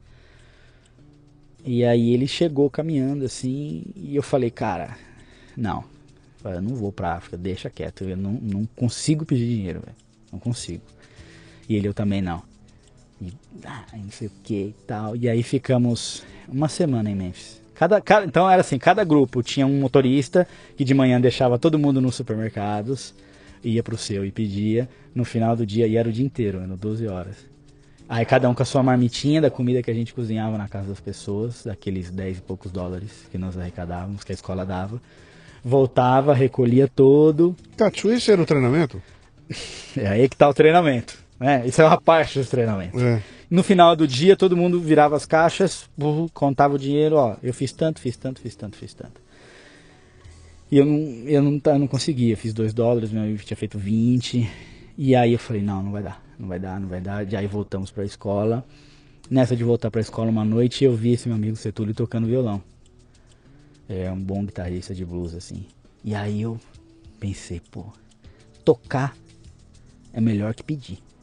Você, só que eu não toco. Você está agregando algum valor. é. Você está oferecendo um valor para a pessoa. É, eu falei, eu não toco. Sim. Mas sou brasileiro, batucar, é, vamos lá. Uhum. Aí eu cheguei nele e falei assim, cara, que certo a gente montar uma dupla e tocar em bares e restaurantes aí, em vez de pedir na rua. Uhum. Ele já tinha tido banda em Bogotá, então ele falou, acho legal. Falei, você toca e canta? Ele falou, sim. Ele falou, e você? Eu falei, eu percussão. Mentira, né? Aí ele, pô, legal, o que, que você toca? Aí o cajón, cajón peruano, que eu imaginei que era o mais simples, né? Que são dois tons, tum, uhum. tá, não sei o quê. Aí ele falou, beleza, vamos, vamos. Acontece que eu fazia uns frilas ainda, lá dos Estados Unidos eu fazia uns frilas, então de vez em quando caía um dinheirinho. Aí eu fui numa loja e comprei um cajón, paguei cento e vinte dólares, eu lembro. E comprei um D V D, tocando cajón fácil. Eu coloquei o D V D e era um jamaicano ensinando. Tá, tum, tá, tá, tá, tê, tê, tê, tê.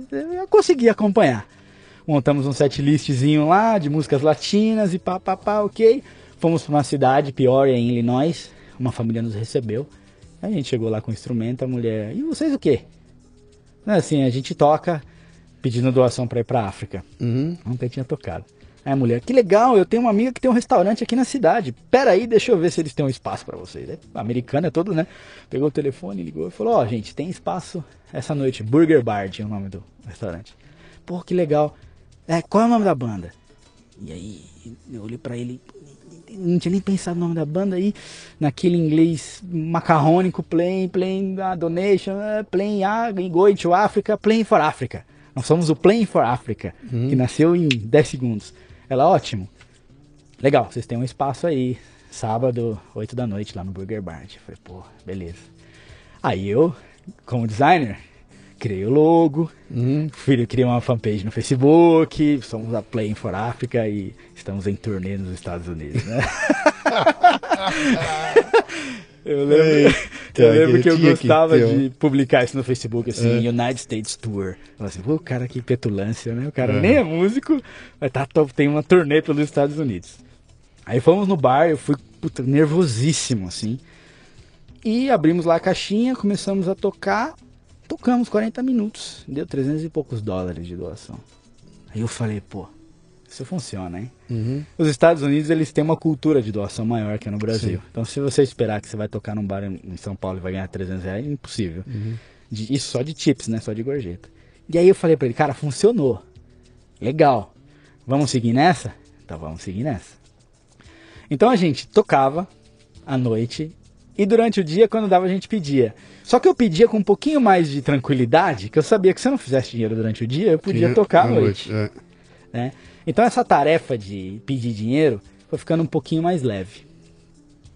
Só que aí, Luciano, tem o, tem o fator humano, que é o que você citou da equação lá, que a gente nunca leva em consideração. Como eu era responsável pela arrecadação de fundos, eu tinha que gerenciar com quanto cada um estava arrecadando, certo? Então chegava no fim do dia, legal, caixas, todo mundo bababá, então esse fez cem, aquele fez oitenta, esse aqui fez cinco. Aí eu, o que aconteceu, cara? Ah, o restaurante que eu tô não tá legal, que não sei o que. Falei, legal, então vamos trocar. Você vai pra lá e ela vai pra cá. Legal, trocava. No outro dia, a pessoa que tava no lugar dele, oitenta, e ele cinco de novo no outro. Aí eu... Não era mais... Tem alguma coisa errada aí. Aí o que acontece, Luciano? Imagina um Big Brother da vida real. Uhum. As pessoas estão lá, estão longe da família, estão ali. Elas começam a se entrar, fazer grupinhos, uhum. né? E você começa a perceber que a divisão, quando, quando a gente dividiu o grupo, sabe, ó, quem, é, vamos tais pessoas para essa cidade e tal, um grupo fala, não, mas eu quero ir com ele, eu quero ir com ela. Começa a formar microgrupos, uhum. né, que você não divide. Esses microgrupos vão se fragmentando dentro da escola, vão virando turminhas. E você vê que tem um grupinho que não arrecada nada. E se lembra que o objetivo é comum, ou seja, a gente tem que arrecadar setenta e dois, não é seis para cada. Então não adianta eu fazer o meu se você não fizer o seu. Uhum. E você começa a perceber que o dinheiro não entra. Todo mundo arrecadando cem, cento e cinquenta, eu tocando e tal, e entrando dez, entrando vinte ali. Aí você começa... Só que assim, e, e a maioria é latino, e você sabe como é latino. Aí você começa a perceber a pessoa que chegou lá, não tinha dinheiro para nada, com aquele discurso que não sei o que, pau, tá com iPhone. Aí você... Hum. Aí você vê a outra que não sei o que, uma botona, sei lá quantos dólares. Aí você fala assim, cara, acho que tem alguém roubando aqui. Eu acho que as pessoas estão roubando doações. Só que você não pode falar isso, né? E você não tem nem prova. Só que ao mesmo tempo, o tempo está correndo. E a escola não se mete nisso. Ela fica só observando. Ela só quer saber, chegou, chegaram do, do, da ação de fundraising, assim, quanto? Legal, deposita na conta da escola... Segue aí. Só que isso é estratégia que você vai aprender depois. Aí você vê que as pessoas vão não confiando mais uma na outra. Sim. Você vai ficando aquela, aquele climinha de, meu, eles não estão arrecadando. Você vai tentar dividir o grupo, o grupo não divide. Né? Você vai criando aquela, aquela coisa estranha. Tem uma coisa que eu esqueci de citar muito importante. A escola, ela tem uma política. Tem várias, mas a mais importante é zero droga, zero álcool. Quem tomar... tá expulso do programa. E quem fumar, quem fizer qualquer coisa, tá expulso do programa. É. Meu, meu time começou em novembro. Né? Quando chegou dezembro, festas, como eles são de mentalidade comunista e que não pode apoiar o capitalismo nem nada, eles não comemoram nem Natal, nem Ano Novo, nem nada. Eles vivem ali naquela comunidadezinha, cada um fechado no seu quarto. Aí você imagina vinte jovens no, no mundo inteiro, longe da família, aquele frio, aquela neve...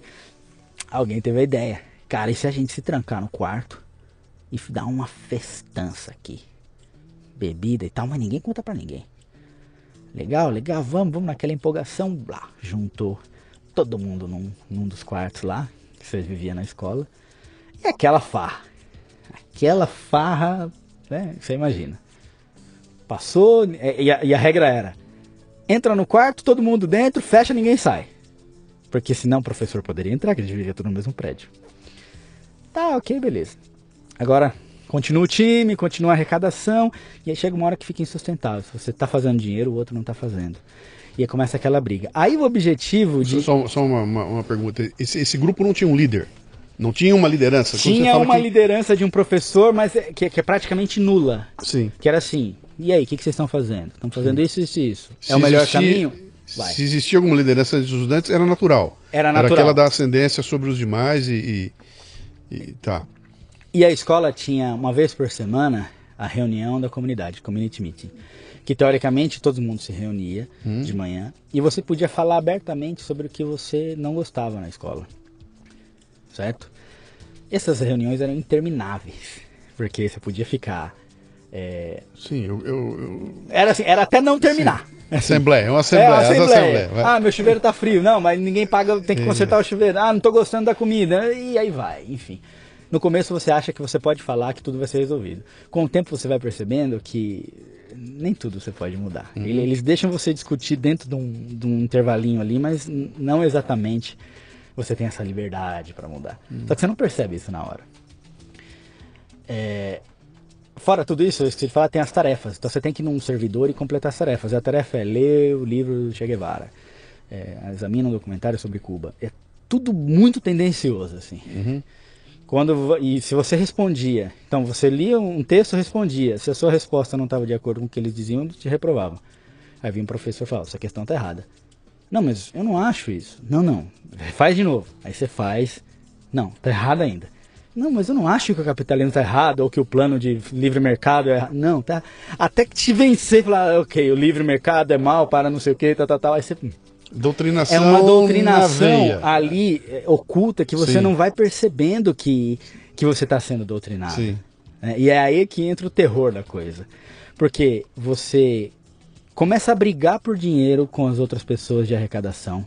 Porque você está fazendo o seu dinheiro Sim. e a outra pessoa não está fazendo o dela. Sim. Você começa a obedecer várias regras dentro da comunidade. Você começa a responder tarefas sobre o capitalismo e o comunismo, tem que responder o que eles querem que você responda. Sim. Sem querer, você deixa de falar com a sua família, assim, você vai, sabe, ah, um, faço o Skype ali, mas não deu para fazer essa semana, não deu para fazer outra. Aí você vai percebendo que você está se fechando dentro de um universo paralelo, assim, uhum. onde as coisas funcionam daquele jeito. Por exemplo, um dos princípios lá é o tempo comum. Ou seja, é... nós temos a economia comum, a comida comum, mas o tempo comum. Significa que o seu tempo é o meu tempo. Então, se eu quero dormir três da tarde e tirar uma cochila à tarde, não. Por quê? Por que que eu vou dormir se você está trabalhando? É injusto. Ao mesmo tempo, você não pode sair num domingo, num sábado. Ah, eu vou sair para não sei onde. Mas por que que você vai sair, sendo que tem coisa para fazer aqui? Os caras estão eliminando a individualidade Exatamente. completamente. Exatamente. Coletividade na veia. Coletividade. Por exemplo, se você quiser sair num domingo para ir para praia, para um lago, você tinha que levantar a mão e falar: domingo eu quero sair. Você vai para onde? Para tal lugar. Que hora que você sai? Que hora que você volta? Quem quer ir com ele? E aí, as pessoas que queriam ir com você junto no carro falavam ou não. Se você queria sair, ah, um amigo meu tá aqui em Nova York, eu queria visitá-lo.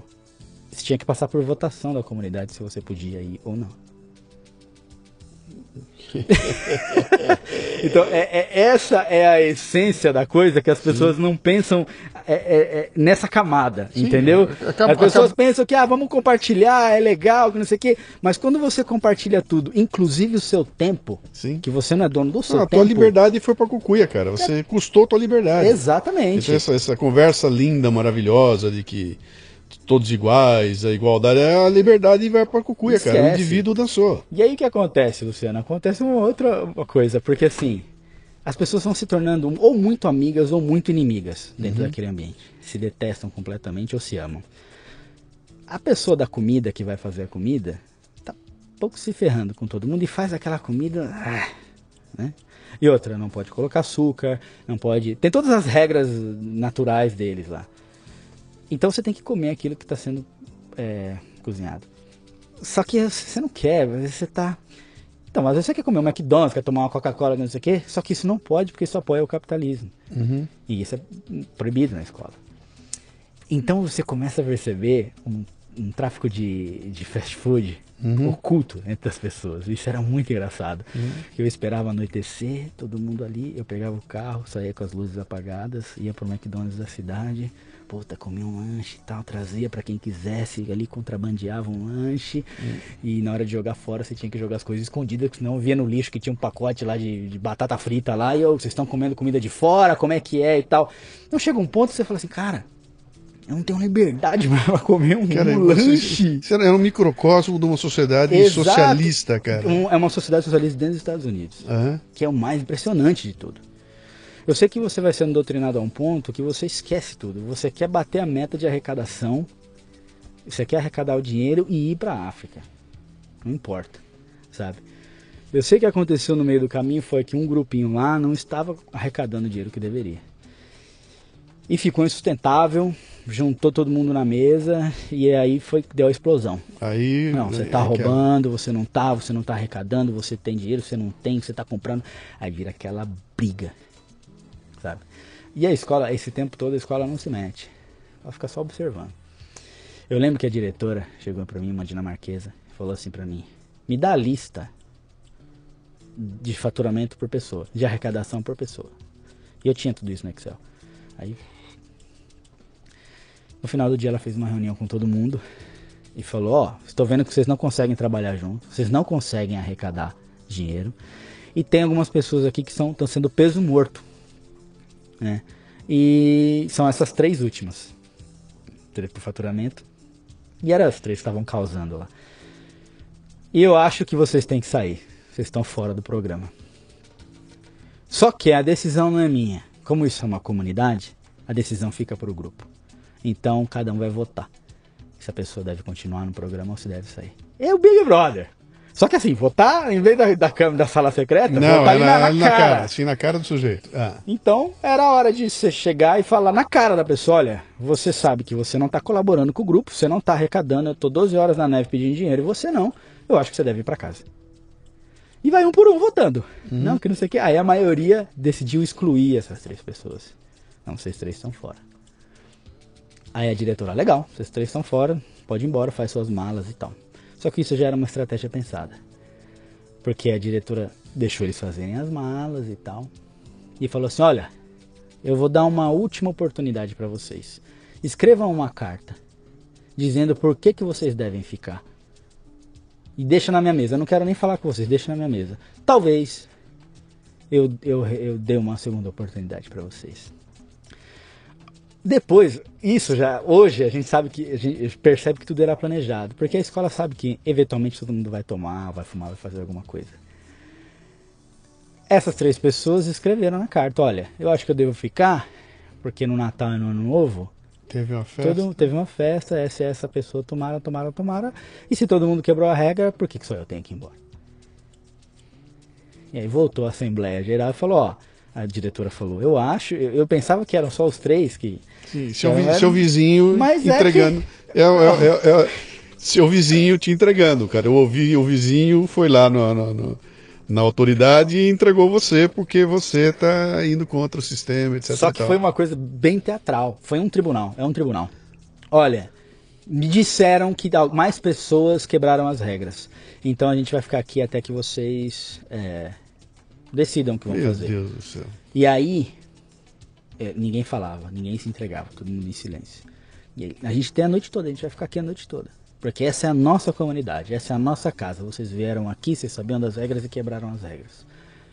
Vocês não são dignos de trabalhar na África, de ajudar as pessoas.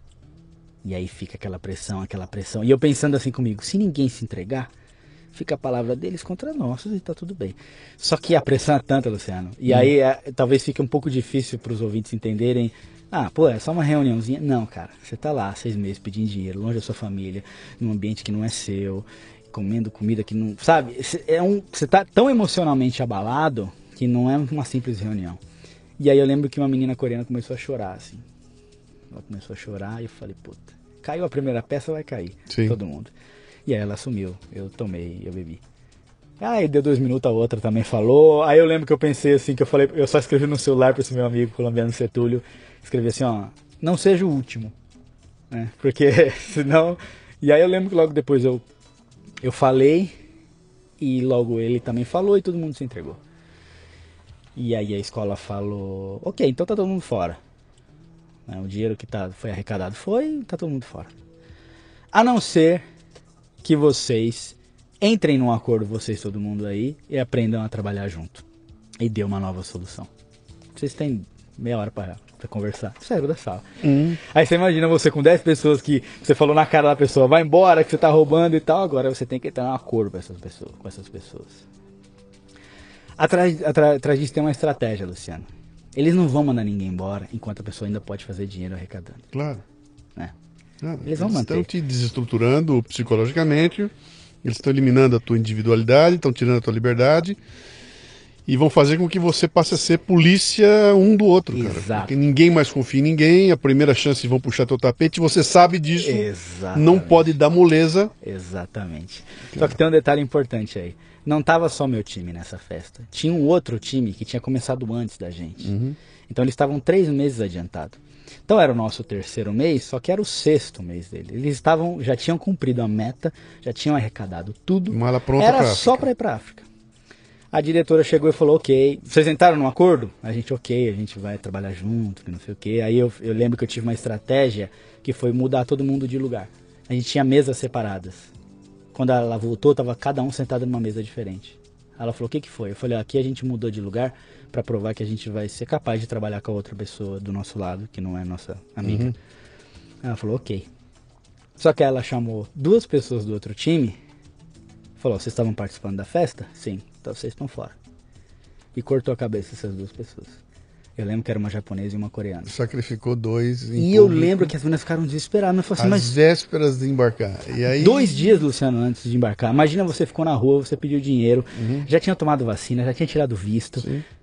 Cortou a cabeça das meninas. Falou, vocês não vão pra Sacrifico África. Na frente de todo mundo pra provar que eu tô falando muito sério. Exatamente. E que se você não se comportar, às vésperas da tua viagem você vai dançar também. Exatamente. É. Então é uma estratégia genial.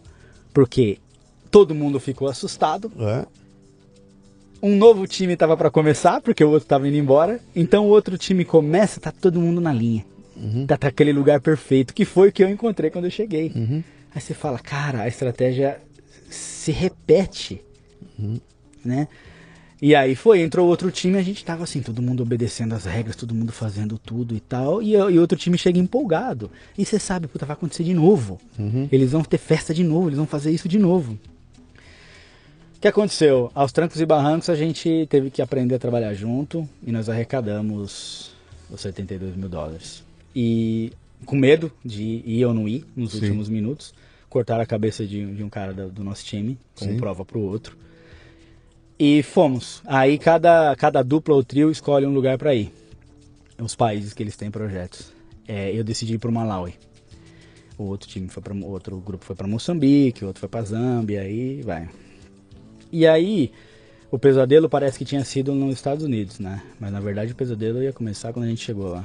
Caceta, cara. É, o pior ainda tá por vir. Ué.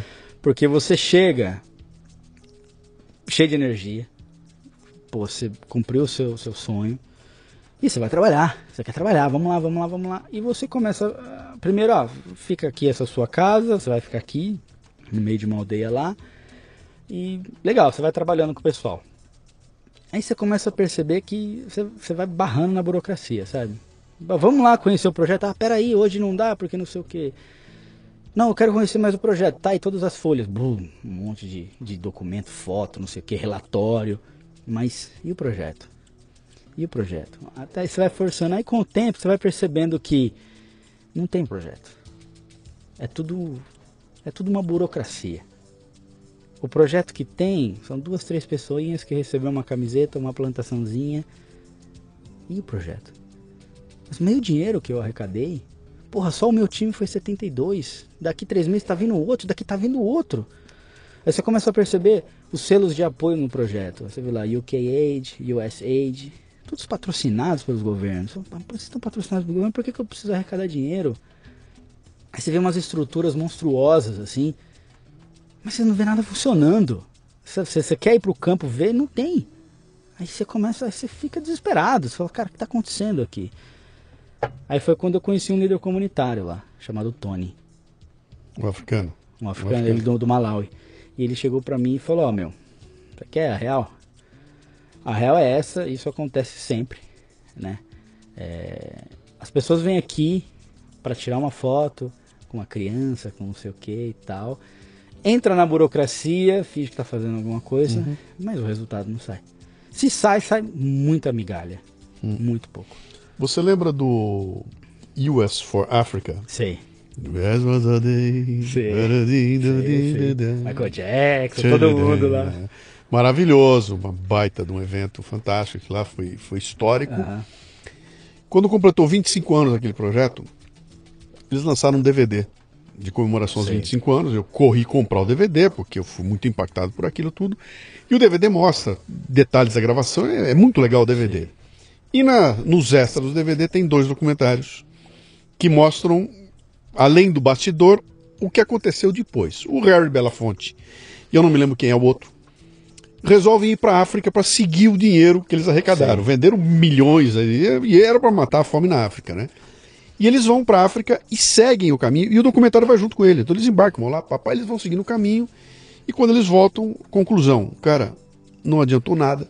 Sim. Não aconteceu nada com o esforço que nós fizemos, porque o dinheiro simplesmente não chegou nas pessoas, ficou no caminho. Sim. Ficou no caminho porque não tem logística para distribuir. Exatamente. Porque tem o jogo político que mete a mão no dinheiro, porque tem uh, guerrilheiros e tudo mais que roubam o dinheiro que está lá, e falou, cara, fizemos um baita esforço e o dinheiro não chegou lá. Talvez por isso nunca mais teve mais um ou dois, uma, uma ou duas ações como essa, e acabou, cara. Não, não tem mais aquelas grandes ações, porque o cara conclui. O D V D é impressionante, cara. Quando você, você tá embevecido, né, cara? Pá, quando ah. chega no final, o cara vira e fala, cara, não deu. O dinheiro não chegou lá, parou no meio do caminho. E você, quando você tá lá, sente isso na pele. Você, você, você entende o, uh, o funil, que uhum. é o mundo inteiro colocando dinheiro em cima e embaixo caindo uma fraçãozinha para eles, assim. Sim. E você entende a coisa mais cruel que pode existir, que é que a pobreza é um grande produto que dá grande lucro. Sim. Isso pra mim foi muito cruel, porque assim, cara, eu saí decepcionado do capitalismo, daquela coisa que não, não ajuda ninguém, que não sei o quê, e eu tô aqui, isso aqui é mais desonesto, porque isso aqui usa a sua vontade de ajudar, a sua, é, a sua boa vontade, o seu esforço pra supostamente ajudar essas pessoas, quando não é ajudado. Uhum. Assim, eu lembro que eu pensei assim, puto, o capitalismo, ele é cruel, pelo menos ele é honesto. Você tem dinheiro, come. Não tem dinheiro, morre de fome. Acabou. Uhum. Aqui não. Aqui tem aquela, essa manipulação que não vem, ajuda. A gente não, não tá lucrando, que não sei o quê, mas tá lucrando rios de dinheiro. Em algum lugar tá ficando. Exato. Em alguma capital europeia tem alguém ficando com a parte. Aí eu fui pesquisar essa organização, descobri que essa organização ela tá dividida em vários países do mundo, tem inclusive no Brasil, no Nordeste. Cada lugar ela tem um nome diferente. Ela está há trinta anos aí nos países. Ela começou de uma ação até que interessante, de um grupo de estudantes que queria ver a pobreza num ônibus, mas depois se converteu numa puta empresa. Uhum. Eles eram o segundo maior empregador do país que eu estava. O primeiro era o governo. Então, eles que organizavam a maioria das escolas do país, que seriam dar cursos, mas o curso deles é para eles, para trabalhar na própria organização. Uhum. Então, toda aquela coisa de, de comunidade, de perder o individualismo, eles estão ensinando isso em massa no país. Você vê os, os funcionários recebendo lá vinte e cinco, trinta dólares de salário por mês, tendo que devolver cinco para a organização, porque era para a organização, para a comunidade. Então, você vê uma coisa realmente assustadora. Uhum. Sabe, assim, eu não acredito que isso acontece no e mundo. A, e a molecada entrando... aos centenas de milhares. Sim, disso, exatamente, sim. Em, em vários países. Uhum. Aí você fica desesperado, assim. Então eu tava lá, minha passagem de volta tava para dali seis meses. Para voltar para os Estados Unidos para treinar. Para Estados Unidos para supostamente treinar, treinar outra galera. Uhum. Não tinha dinheiro para voltar para casa. E tava ali, falei, puta, o que eu tô fazendo aqui, né, cara? Dá um, os livros que você leva para ler em uma semana, você já leu tudo, porque tá pouquíssima internet, pouquíssima energia elétrica e tal. Foi quando eu conheci esse líder comunitário, ele nos abriu os olhos e falou, olha, vocês querem fazer alguma coisa? Tem uma comunidade próxima daqui, uma hora e meia de bike. E eu lá eu posso levar, apresentar vocês, e vocês se prontificam a ajudar para o que eles precisarem. É... E aí vocês verem, mas é independente. Não é nada da organização, nem nada. Fomos lá de bicicleta, tivemos uma primeira reuniãozinha com as mulheres e tal. Então, nós estamos aqui para ajudar, vamos estar aqui seis meses e tal. E aí elas se reuniram entre elas, o Tony era o tradutor, a gente falava com ele em inglês, ele traduzia para elas e tal. E eles falaram, ó, elas precisam de uma under five clinic. E é a primeira vez que eu tinha ouvido isso. E eles perguntaram e já esperaram a resposta. E eu fiquei um, eu olhando pro meu amigo Sertúlio, e aí... O que, que é under five clinic? O que é under five clinic? E naquela ânsia de trabalhar, de eu quero... Aí falamos, sim, sim, vamos fazer, vamos fazer. E aí, ah, dança, aquela celebração, como se já tivesse feito, já tivesse ganhado. Aí voltamos pra casa pensando, cara, o que, que é isso? Né? Que, como que a gente vai fazer isso? Aí a gente foi investigar e descobrir. Um under five clinic é como se fosse um postinho de saúde aqui. Uhum. Atende crianças menores de cinco anos e é um ponto de atendimento base para desafogar os hospitais maiores. Então eles pesam, medem as crianças, vê se está com malária ou não, mantém um arquivo de todas e é um ponto de atendimento básico. Eu falei, puta, como é que a gente vai construir isso, cara? Não tem dinheiro nem para voltar para casa, como é que eu vou construir isso? E aí a gente começa a pensar, né? Puta, como, como, como, como? E aí eu comecei a observar as ferramentas que nós tínhamos. Eu falei, pô, eu tenho uma câmera... Tem um violão, um microfone. Hum.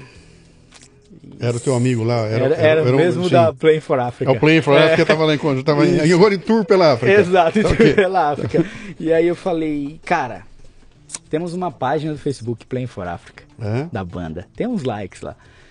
Uh, temos aqui ferramentas que serve da gente fazer um vídeo. Vamos gravar um vídeo mostrando aqui a problemática da comunidade. A gente posta no YouTube, no Facebook. E a gente pede doação, quem sabe a gente consegue. Pô, então vamos, aí fomos na comunidade de novo, vamos gravar um vídeo e tal. Então eu fiz um storyboardzinho que eu imaginava, escrevi um roteiro e tal, vai ser assim, filmei e tal, tal, tal, tal, tal. Aí fui editar o vídeo, não tinha muita experiência em edição, Premiere e tal, isso, aquilo. Consegui, assim, exportei o vídeo da pior maneira possível que tinha, que depois eu fui aprender, deu um giga e tanto o arquivo. E aí pra subir...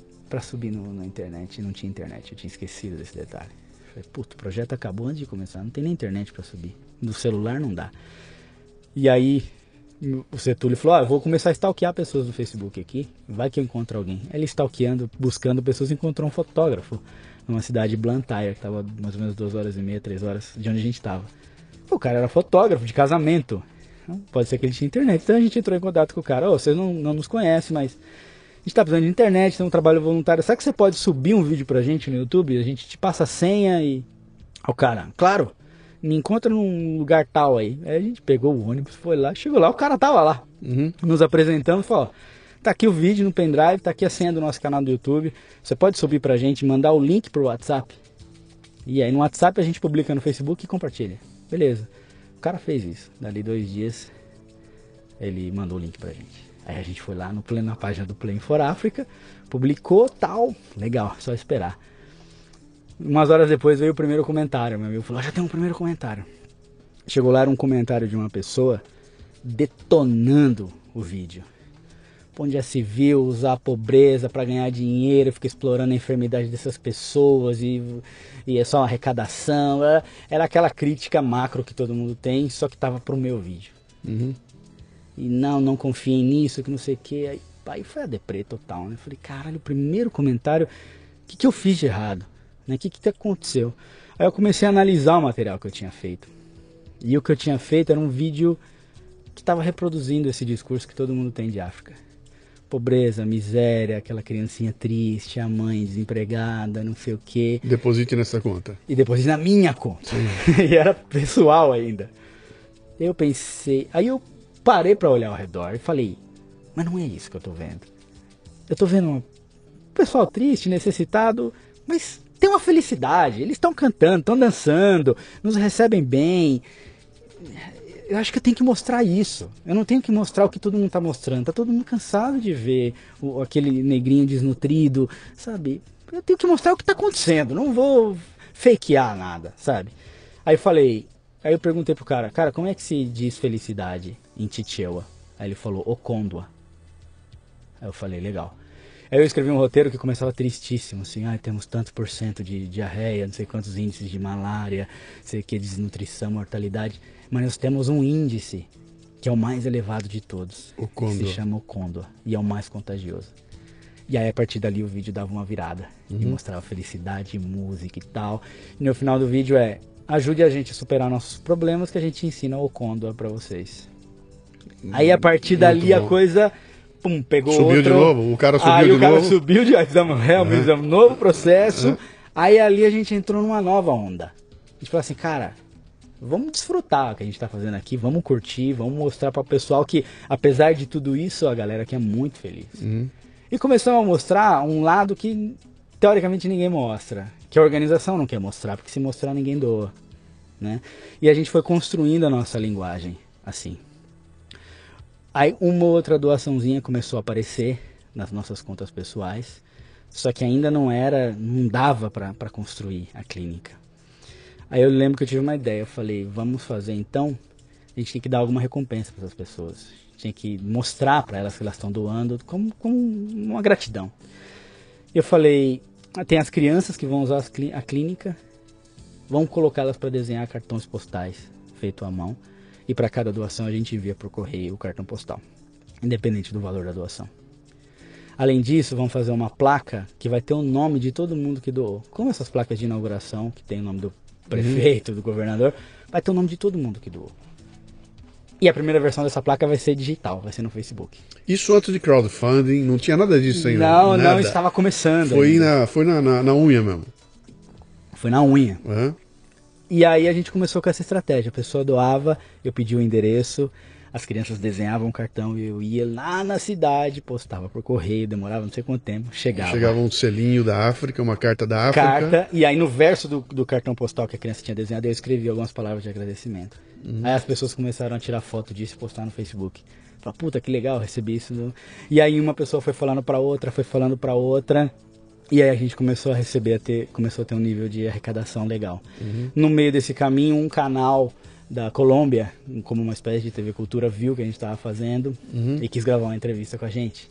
Então, eles mandaram as perguntas escritas e a gente gravou a resposta e eles editaram aqui e foi pro ar. Uhum. E aí a gente começou a receber muito comentário na página. Pô, que legal que vocês estão fazendo aí, que não sei o que, bacana. Aí o Google Colômbia entrou em contato com a gente, que alguma funcionária tinha visto. Falou, pô, vocês estão usando as redes sociais para mudar realidades e tal. Vamos fazer... Quando vocês estiverem por aqui, vamos fazer um, uma reunião e tal. Então a gente começou a ganhar um corpo. Sim. Né? E, vo e vocês não eram uma entidade, vocês não eram não nada. Era nada. Eram dois caras. Ah, era um designer e um guitarrista de blues. O assim. nome, nome fantasia de Play, Play for Africa, Africa, que nesse momento estava se tornando um projeto é. social. Era uma banda e estava se tornando um projeto social. Sim. O que aconteceu foi que no meio do projeto, a organização é, cresceu o olho. Porque viu que a gente estava fazendo uma coisa relativamente grande, a gente não estava dando, estava dando zero crédito para a organização. Uhum. Então começaram a chegar na gente. Aí, aí, quando é que vocês vão colocar o logo da organização nos vídeos? Quando é que vocês vão dizer que vocês estão trabalhando aí pra gente? Não, porque não vai acontecer, porque vocês não estão ajudando. Aí começou aquele atrito, aquele atrito, até que eles nos deram um ultimato.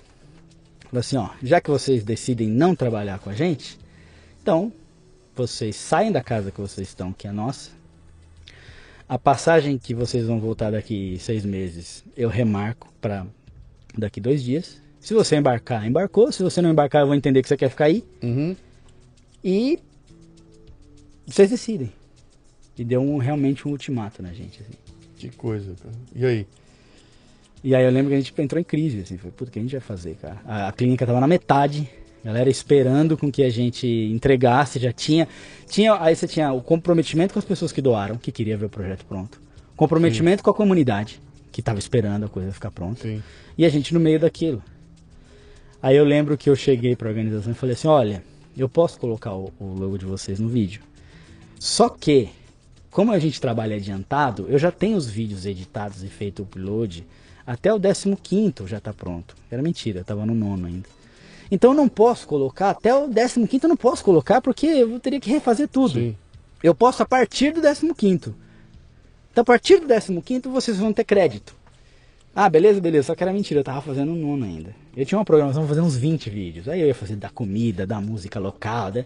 Aí eu falei, não, que a gente vai ter que fazer em quinze. E vamos inaugurar a clínica no décimo quinto e acabou o projeto. E aí a gente foi levando aos trancos e barrancos, eles vinham querer ver... E a gente, não, tá saindo, não, estamos editando, que não sei o que e tal. Até que eles perceberam que o nosso tempo lá tava, tava diminuindo, né? Tava chegando o tempo da gente ir embora e os vídeos não saíam. E eles perceberam que a gente ia inaugurar a clínica Sem, sem eles. Sem eles. Aí eu nunca esqueço disso. Eu lembro que a clínica já estava bem avançada, a gente pintou, fez um logo de madeira, a clínica se chamaria Okondwa, que é felicidade. A gente pintou por fora, desenhou crianças e tal, fez a placa com os nomes. Como sobrou um dinheirinho, a gente instalou um painel solar. Então foi a primeira construção ali da região que teve uma luzinha de L E D. Então foi muito emocionante instalar o L E D, ver eles vibrando com aquilo. E uns dois dias antes da festa de inauguração, parou uma caminhonete da organização lá e distribuiu camiseta assim da organização para todo mundo assim. Pá, pá, pá, pá, pá, pá. E na hora eu não entendi muito bem, mas depois no dia da organização tava todo entendi, mundo com a camiseta, todo mundo uniformizado.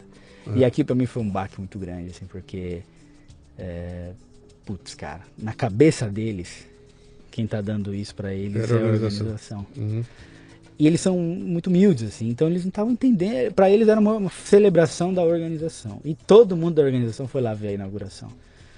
E quando, na verdade, a gente tinha feito com doação das pessoas e tal. Então aquilo foi um golpe muito forte pra gente, assim. Mas inauguramos, fizemos tudo e tal. E eu lembro que um pouquinho antes da gente ir embora... É, o Tony, que era o líder comunitário, uma vez a gente estava voltando de bicicleta e eu falei para ele, cara, qual é o seu maior sonho? Assim que você sonha?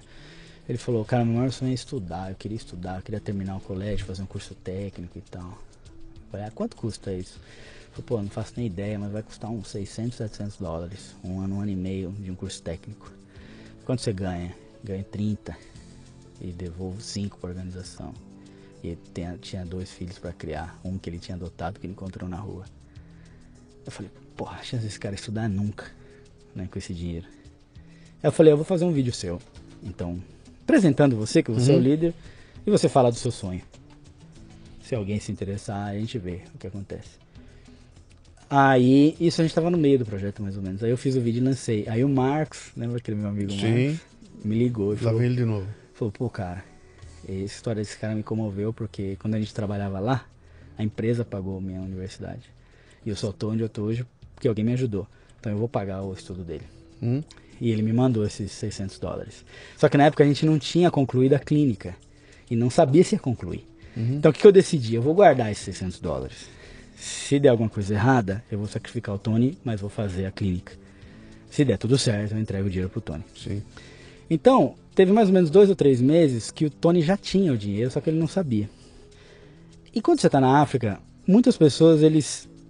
tentam tirar uma vantagem de você, né? Então o cara vai comprar não sei o que ali, você dá o dinheiro, o cara volta sem o troco, né? São pequenas coisinhas que você até entende, a miséria ela é tão grande que você até perdoa, assim, pô, ok e tal. Então tá todo mundo de uma forma ou de outra tentando tirar uma vantagem de você.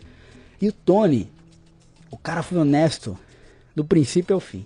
Eu lembro que teve um dia que tinha que entregar um saco de cimento na clínica, e lá é assim, você compra um saco de cimento, o cara falou, legal, pega aí. E tem que levar lá, você, ou você... leva, ou pede de carona, ou paga um táxi que era uma bicicleta. E o Tony fez isso e eu tinha esquecido de dar o dinheiro do táxi pra ele, da bicicleta. E eu fui lembrar, umas duas semanas depois, falei, cara, eu não te dei o dinheiro do táxi. Ele falou, não, não esquenta não, eu, eu, eu paguei. Então você via que o cara ele tava fazendo pela comunidade. Sim. Se ele tivesse feito alguma outra coisinha no meio do caminho, ele, ele teria perdido esse dinheiro. Aí quando terminou tudo, a gente foi na casa dele. E... E falei, ó, tem aqui uma surpresa pra você e tal. Aí o Marcos gravou um vídeo, a gente mostrou o vídeo no notebook e, e eu entreguei o dinheiro pra ele. E um bolo de dinheiro, assim, porque seiscentos dólares convertidos em kwates lá, um bolo de dinheiro. Eu lembro que ele ficou suando, ele ficou suar, assim, suar, suar, gaguejar e falar, ó, muito obrigado e tal. E ele queria estudar gerenciamento de projetos. Era justamente esse tipo de coisa pra ajudar a comunidade. Uhum. E aí ele ganhou esse dinheiro e aí falou, ó, a única, a única é, o que a gente pede é que você mande foto das suas notas sempre e depois no final a foto do seu certificado. Beleza. A gente volta para a organização e no mesmo dia que a gente volta, a gente chega, deixa a mochila, a diretora, uma reuniãozinha aqui com vocês. Aí sentou a gente nos lá, Estados Unidos. Lá nos Estados Unidos. Chegou, sentou a gente lá e falou, ó, como vocês não fizeram nada, vocês estão expulsos do programa. Mas como assim a gente não fez nada? A gente fez uma clínica. Aí ela, que clínica? Com a cara, hein, sabe? Uhum. Não, uma clínica. Não, vocês não fizeram nenhum relatório, porque tinha que fazer uns relatórios deles lá. Tem quinze vídeos feitos aí, que é o relatório melhor que eles. Não, Você não tem relatório nenhum. Os seus amigos fizeram relatórios. E as suas tarefas? Vocês fizeram as suas tarefas? Eu estava fazendo uma clínica. Não, a gente não está sabendo de clínica nenhuma. E vocês podem ir embora. Aí eu falei assim, cara, vocês são uma entidade humanitária. E você está me colocando na rua. Porque daqui eu não tenho para onde ir. Eu não tenho dinheiro para voltar ao Brasil. Eu esperava que eu ia dar um tempo, mas não. Falei, o problema é seu. Aí a gente saiu, pegou a mochila. Do jeito que a gente estava vestido, Luciano. Roupa de África, você sabe? Calça, camiseta. Tá na rua, assim. Sem ter pra onde ir. Eu lembro que eu falei pro meu amigo, cara, vamos primeiro procurar um McDonald's. Que tem aquecedor. Que já era inverno de novo. E lá tem internet. E lá a gente vê o que a gente faz. Aí no meio do caminho, assim, a gente caminhando, indo a pé pro McDonald's. Putíssimo, assim. Aí meu amigo falou, cara, como é que a gente se... Como é que a gente... É... Tá uma revanche em cima desses caras. Como é que a gente faz? Falei, ó, eles já ficaram muito putos com a gente porque a gente fez uma clínica e não deu crédito. Se a gente lançasse um livro de fotografia mostrando tudo que a gente fez e não dar crédito pra eles. E, e mais, a venda desse livro vai ser revertida pra clínica, pra continuar os, os atendimentos lá. Aí o cara, pô, vamos fazer, mas como é que a gente faz? Falei, ó, não sei, não tem dinheiro, não tem nada, mas eu gostaria de fazer isso. Como um... uma resposta a essa expulsão. Legal. Fomos pro McDonald's, acabamos encontrando uma senhorinha colombiana que morava em Chicago, que aceitou nos receber por trinta dias, em troca de ajudar ela a trabalhar no escritório ginecológico, que ela era recepcionista. Uhum. É, tinha queimado, o antigo escritório tinha queimado, queimou uns arquivos, ela falou, preciso que vocês reorganizem os, os prontuários dos últimos trinta anos em ordem alfabética. Se vocês fizerem isso, vocês podem ficar e comer na minha casa. E a gente fez isso. trinta dias lá trabalhando, aí meu amigo falou, já que a gente vai lançar o livro, vamos pra Colômbia, vamos pra minha casa, porque aí lá a gente lança o livro em português, em espanhol, vem de lá, depois a gente volta pro Brasil e divulga no Brasil. Falei, legal. Aí a partir dali a gente decidiu, vamos pra Colômbia. Foi quando eu fui pra Colômbia, fui com ele, cheguei na casa dele, fui conhecer o pai, a mãe e tal, cheguei, ó, cheguei meu amigo, chegou e vai ficar com a gente um tempo aí, que a gente estava pensando em lançar um livro. E a ideia do livro não, não existia, nunca existiu. Assim, o projeto todo ele foi se construindo no meio do caminho, sem a gente planejar nada. E aí chegamos na Colômbia e começamos a, a formatar as fotos. E a gente tinha tirado fotos, mas sem a pretensão de livro. Sim. Era documentando todo o processo. Aí separa foto, escreve texto e tal. Aí liga para os amigos para fazer vaquinha, para poder publicar o livro, para imprimir o livro. Aí começou o designer, eu diagramei o livro, fiz o projeto gráfico e tal, que é esse. É, o pai desse meu amigo, ele é marceneiro. Aí eu, primeiro, minha primeira ideia de livro era desse tamanho. Aí você vai cotar, né? Aí, caiu, cara, sim, aí, sim. Aí ficou pequeno, eu falei, cara, tá muito pequeno. Se a gente fazer uma caixinha artesanal de madeira que, que mostra esse cuidado de um a um, uhum. Né? Que, que é essa coisa que artesanal mesmo, né? Uhum. E aí, pô, vamos fazer e tal. E aí fizemos esse projeto do livro e tal. Fizemos essas caixinhas uma a uma, manual. Quantas foram feitas? setecentos e cinquenta. E aí cada livro tem uma numeração que mostra aqui. Tô vendo aqui. Eu tô segurando um na minha mão, tá? Ele me deu de presente. presente. Eu não sabia o que era, numa caixinha de madeira muito bem feitinha. É. Que tá aqui. Ele falou, não abre antes de eu contar a história. É, então eu, eu, vou esperar, aqui, eu vou esperar ele terminar a história. E aí eu vou... Eu vou abrir que você puxa, cara. Olha que barato, cara. E na capa do livro, um garotinho com baita do sorriso. Que é a essência do projeto, né? Que é a essência do projeto, olha aqui. Aí o que acontece? Ah, é... como é que a gente vende isso aí? Ele falou, eu posso ir na universidade que eu estudei, lá em Bogotá, e pedir para fazer uma apresentação para os alunos, e a gente conta a história e vende o livro. Legal, aí conseguimos uma primeira apresentação. Foi aí que entrou a coisa do dublê de, de palestrante. Uhum. Aí subi, contamos a história, o pessoal gostou, começamos a fazer umas pequenas vendas, mas a venda era só feita em dinheiro mesmo, porque não tinha cartão nem nada. Sim. E aí pediram uma segunda apresentação, fizemos uma segunda, logo outra universidade ligou e fomos para outra universidade. Fiquei seis meses na, na Colômbia. Contando a história. Contando a história e vendendo o livro um a um. Sem ter uma entidade, sem ter uma sem organização. Vocês nada. Não têm C P F, tem C N P J, vocês não tem nada. Nada, e muitas das pessoas cobram isso da gente. Sim. Porque vai, a gente chega, faz a apresentação, ó, tem essas pessoas que compraram, mas tem essa lista de pessoas que deixaram o nome e querem comprar, mas não tinha dinheiro. Eu achava que agora era o momento que você ia falar que o que salvou minha história foi o fato de eu ter deixado a empresa aberta no Brasil. Não. Que aí a gente, pô, conseguiu... Não, e eu deveria isso. ter feito isso. Isso é uma coisa que eu aprendi, que eu deveria já ter me planejado para vender. Ninguém ah. anda com... Na época a gente vendia cinquenta reais. Ninguém anda com cinquenta reais no bolso para comprar livro. Quando é. foi que isso aconteceu? Isso aconteceu... O lançamento do livro faz dois anos. Tá. Faz dois anos. Tá. E aí a coisa foi pegando o corpo. Aí um dia é, o te... aí teve o TEDx Bogotá. Sim. E aí ficaram sabendo da nossa história e nos convidaram. Sim.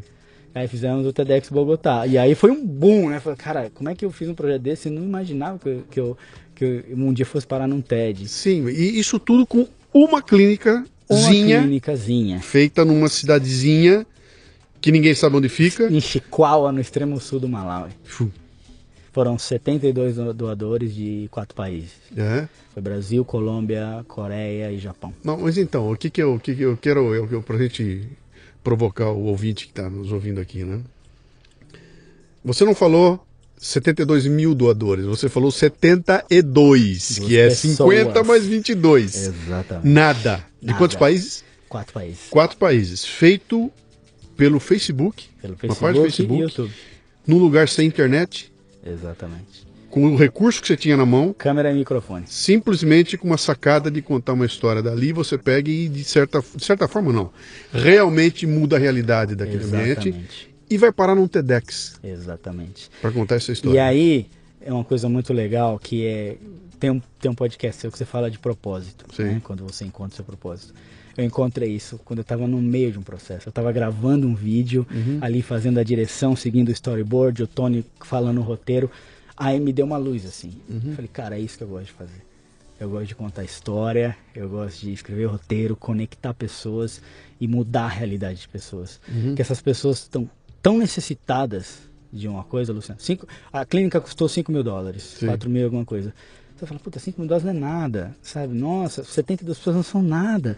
Mas para representar a vida. Claro, mas representa a vida para crianças. Sim, sim, sim. Ou seja, crianças vão, não vão morrer por isso. Sim, é aquela história da, da, da utilidade do dinheiro, né? Que pra, pra você, pô, cara, tirar cem reais do que o meu ganho mensal não é nada. Exatamente. Agora, pra um cara que ganha por mês duzentos reais, cara, é cinquenta por cento a mais de ganho. Exatamente. Pra cê, ele. Você imagina e, o e Tony. A proporção muda. Uma, o Tony com salário de vinte e cinco chega e recebe seiscentos dólares. Sim.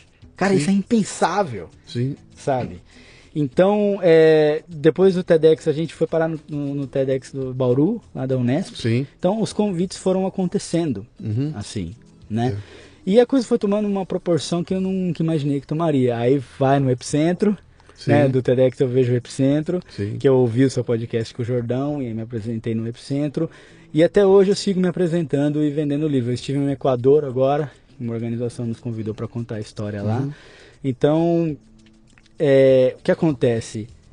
Quem vê hoje o projeto pronto, parece que ele foi planejado. Assim, pô, não, eles iam aí montar uma banda, ir para o Malawi, vai ter uma clínica, e eles vão lançar um livro e vão fazer palestra para vender livro. Uhum. Mas nada disso foi planejado. Foi tudo por tentativa, erro, tentativa, então, e, a, e, a, e, a, acontecendo. E a sequência dessa história aí? Já tem a segunda clínica? Já tem? Como é que essa coisa Sim. se organiza para virar um, um multiplicador? Então, aí o que acontece? É, quando eu termino as palestras, todo mundo vem e fala para mim, pô, eu sabia que isso acontecia na África, eu acreditava no Médicos Sem Fronteiras, eu acreditava no Greenpeace, aí eu falo, calma aí. Não quero generalizar e dizer que nenhuma organização funciona. Essa organização que eu fui, infelizmente, não é séria. Uhum. Tá há trinta anos no país. Inclusive, a B B C fez uma reportagem um tempo atrás, desmascarou os caras, os caras desceram metade do faturamento, mas já estão voltando de novo. Porque tem associação com o governo, e você vê tudo isso. É, mas é, é preciso valorizar as, as ações também pequenas. Sim. E eu me vi em um ponto que as pessoas me, começaram a me pedir para virar O N G. Que era justamente aquilo que eu lutei contra. Então, mas, mas veio a pegada interessante. Você passou por um processo de desindividualização Sim. tremendo Sim. e você consegue fazer essa coisa acontecer quando você, de novo, é um indivíduo. Quer dizer, cara, abandona essa, esse coletivismo, essa coletividade que, que é burocrática e que não funciona. E eu, como indivíduo, vou tomar minha decisão e eu pego e mudo e você está sentado na minha frente contando uma história porque você não foi... É, é, abduzido Exato. por aquela, aquela, aquela postura do, da, da, do coletivo e não é contra o indivíduo, né? Em algum momento eu pensei que meu, meu cérebro estava se formatando. Assim. Uhum. Quando eles venceram as batalhas, eu pensei, pô, perdi, vou, vou virar tá. um...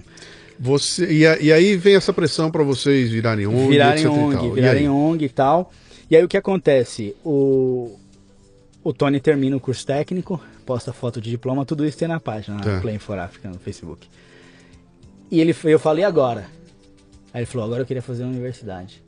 Aí eu falo pro Marcos, Marcos, vamos seguir pagando a universidade dele.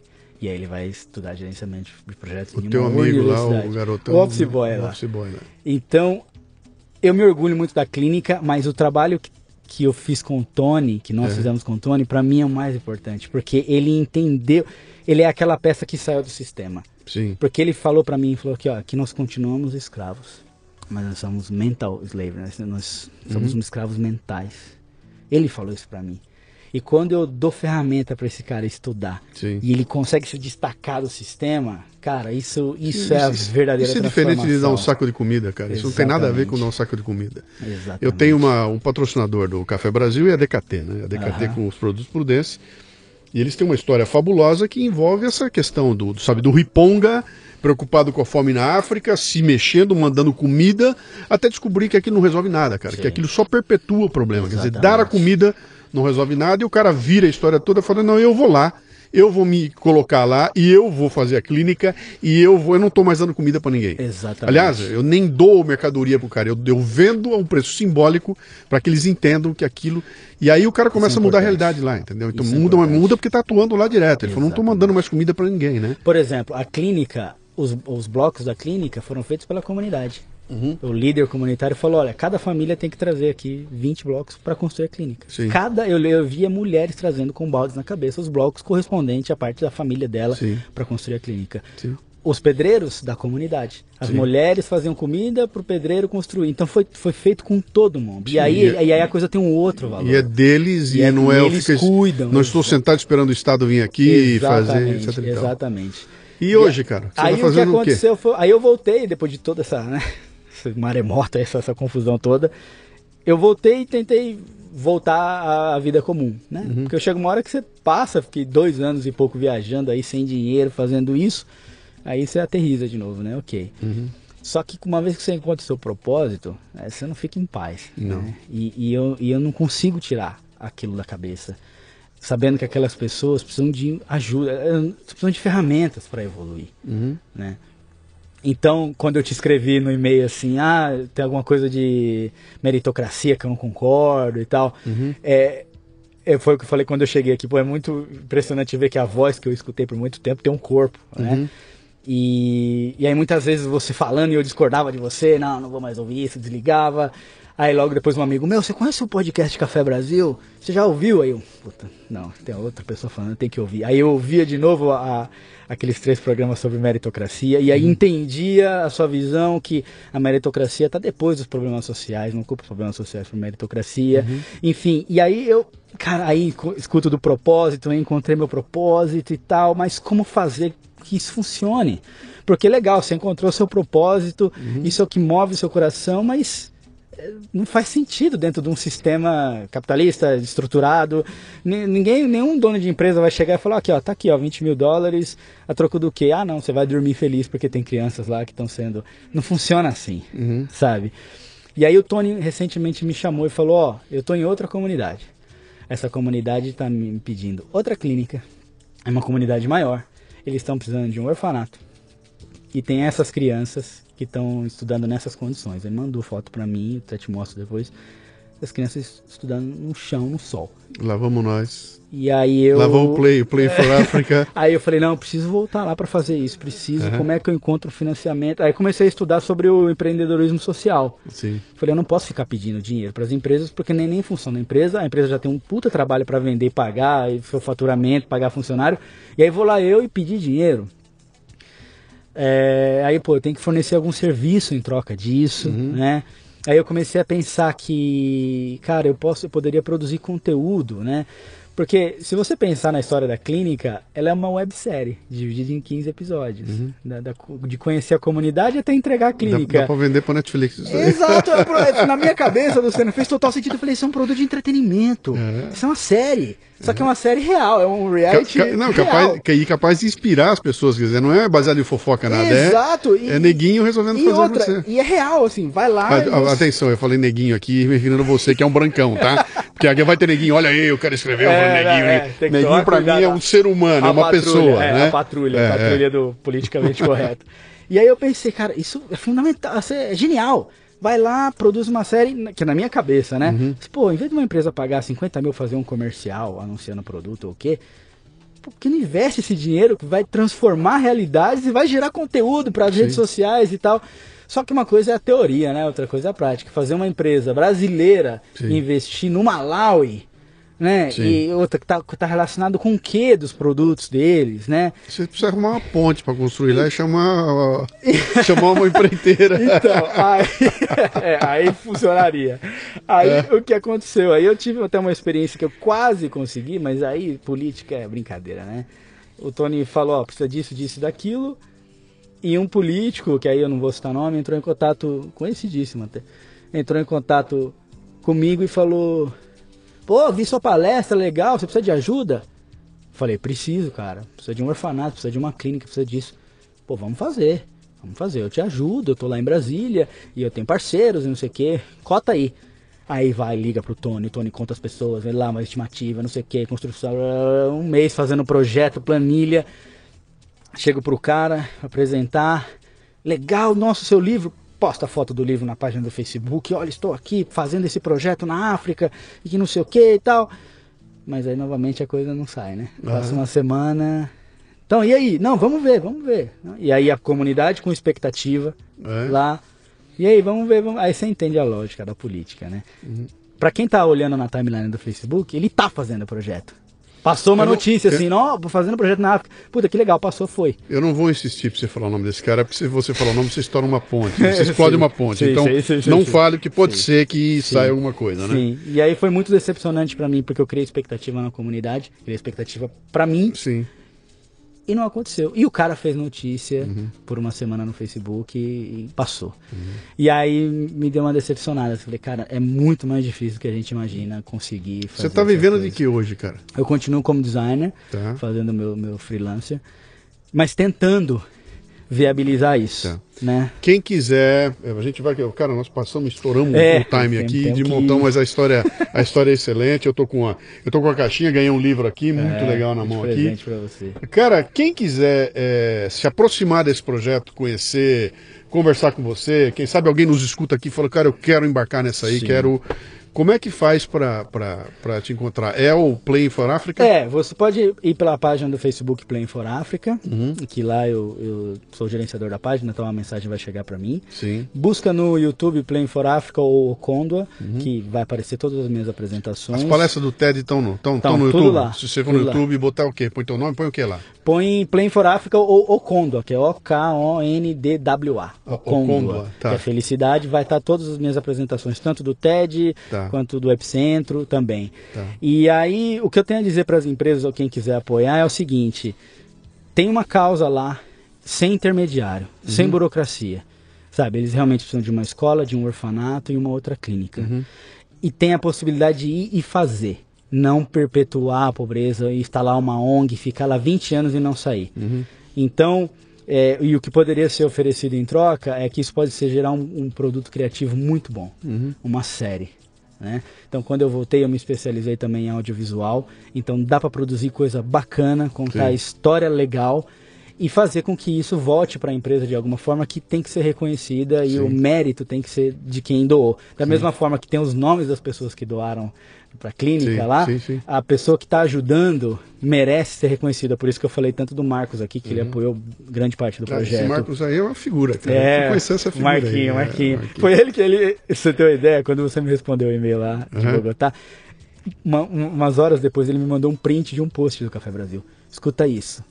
Aí eu mandei um print do seu e-mail. Falei, uhum. vê isso. Aí, ah! Que legal, cara, que legal. Então, quem quiser realmente apoiar... uma causa verdadeira e, e ter um produto criativo na mão, uhum, e realmente transformar realidades em pouco tempo, uhum, né? Eu já pensei em vários pacotes assim que a empresa pode fazer isso e levar colaboradores para lá para trabalhar duas, é, três é, semanas. É infinita, né? Você... Dá para fazer muita coisa. Olha, esse, esse, aqui é, esse aqui é o terceiro uh, LiderCast que eu gravo, baseado em uma experiência de brasileiros que estão modificando as coisas na África, né? Sim. Você é o terceiro, já tem dois, o, o Rony, o Marcelo e a Evelyn, e agora é você, né? Então essas coisas acontecem. Eu, eu, não, eu, não, eu não vou alongar, mas o Brasil também precisa, tem lugares que precisam disso que isso aconteça, mas é isso, a gente vai na sequência. E eu, para terminar, vou terminar com uma provocação, claro, né? Que você, claro, falou um negócio lá, lá. lá. Vou te dar uma aulinha de meritocracia básica. Né? Vamos lá, porque ó, essa sua coisa de meritocracia fez eu ficar nervoso com você vou, por um tempo. Eu vou te dar... Não acessei o Café Brasil, depois eu voltei. Eu vou te dar uma aulinha básica de meritocracia. Você está na frente de um, de um restaurante com uma caixinha pedindo dinheiro. Sim. E você está pedindo uma doação e não acontece nada e você não consegue olhar para a cara da pessoa. Aquilo é constrangedor e você não consegue porra nenhuma. Sim. E um belo dia você e seu amigo encontram um jeito de agregar valor para essas pessoas. Sim. Você monta uma bandinha, começa a tocar e a pessoa para quem você iria pedir, você não precisa pedir mais. Sim. Porque ela fala, pô, eu tô sentado aqui, os caras estão tocando uma música agradável, isso fez bem para mim, esses caras têm um mérito, eu vou dar um dinheiro para eles. Sim. Isso é meritocracia, cara. Exatamente. Não tem nada a ver com questão de... de ah, porque não... Cara, é o seguinte, você encontrou um jeito de que a pessoa percebeu que você tem um valor e ela vai lá e te... retribuir esse valor. É só isso, meritocracia, é, entendeu? O resto é tudo é, cortina de fumaça, sim, de socialista querendo meter, sim, a boca no capitalismo. É e só aí isso. Aí você, né, percebe, isso fica muito evidente quando você vê que ele, na, na organização eles tentavam dissolver o indivíduo, uhum, e você vê você fazendo alguma coisa que tem mais mérito, sim, só que você fica dissolvido no meio de tudo, sim, isso. Sim, então aparece, você não se destaca, sim, sim, e você não merece aquilo. Então realmente... Meu é, caro, parabéns Luciano, pelo, pelo projeto, aí. bicho. Eu, eu vou me aproximar, é... quero ver mais disso, quero, quero, espero que a hora que a gente botar esse programa no ar, mais pessoas é, é, pulem no barco aí. Legal. E vou te botar em contato com os outros que estão se mexendo, sim, lá, sim, com o Rony, é etc e tal. E aí com o pessoal da D K T também, acho que é legal conversar com essa turma aí. Eu espero que dê... Parabéns. Legal, eu preciso parabéns. parabenizar você, que eu acho que você não tem noção do, que, do trabalho que você faz. Uhum. Você é uma voz, cara, que tá acompanhando as pessoas durante o dia. Então eu tô trabalhando, tô te escutando, tô viajando, tô te escutando. E a sua voz nem sempre fala o que a gente quer ouvir. Uhum. Então por muitas vezes eu briguei com você mentalmente, né, e parei o seu discurso no meio.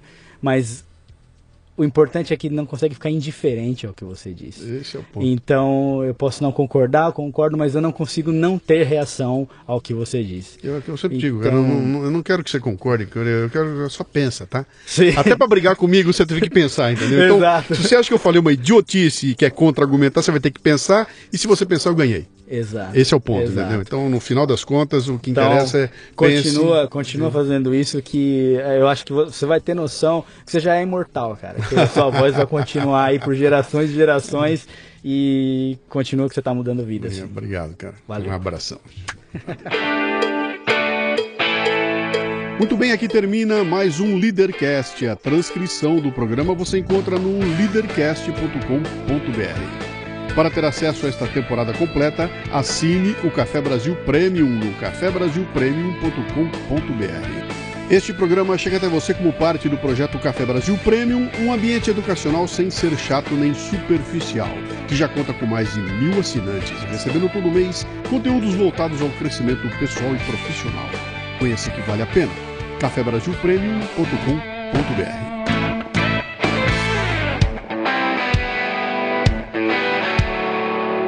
Você ouviu o LiderCast com Luciano Pires. Mais uma isca intelectual do Café Brasil. Acompanhe os programas pelo portal café brasil ponto com ponto br.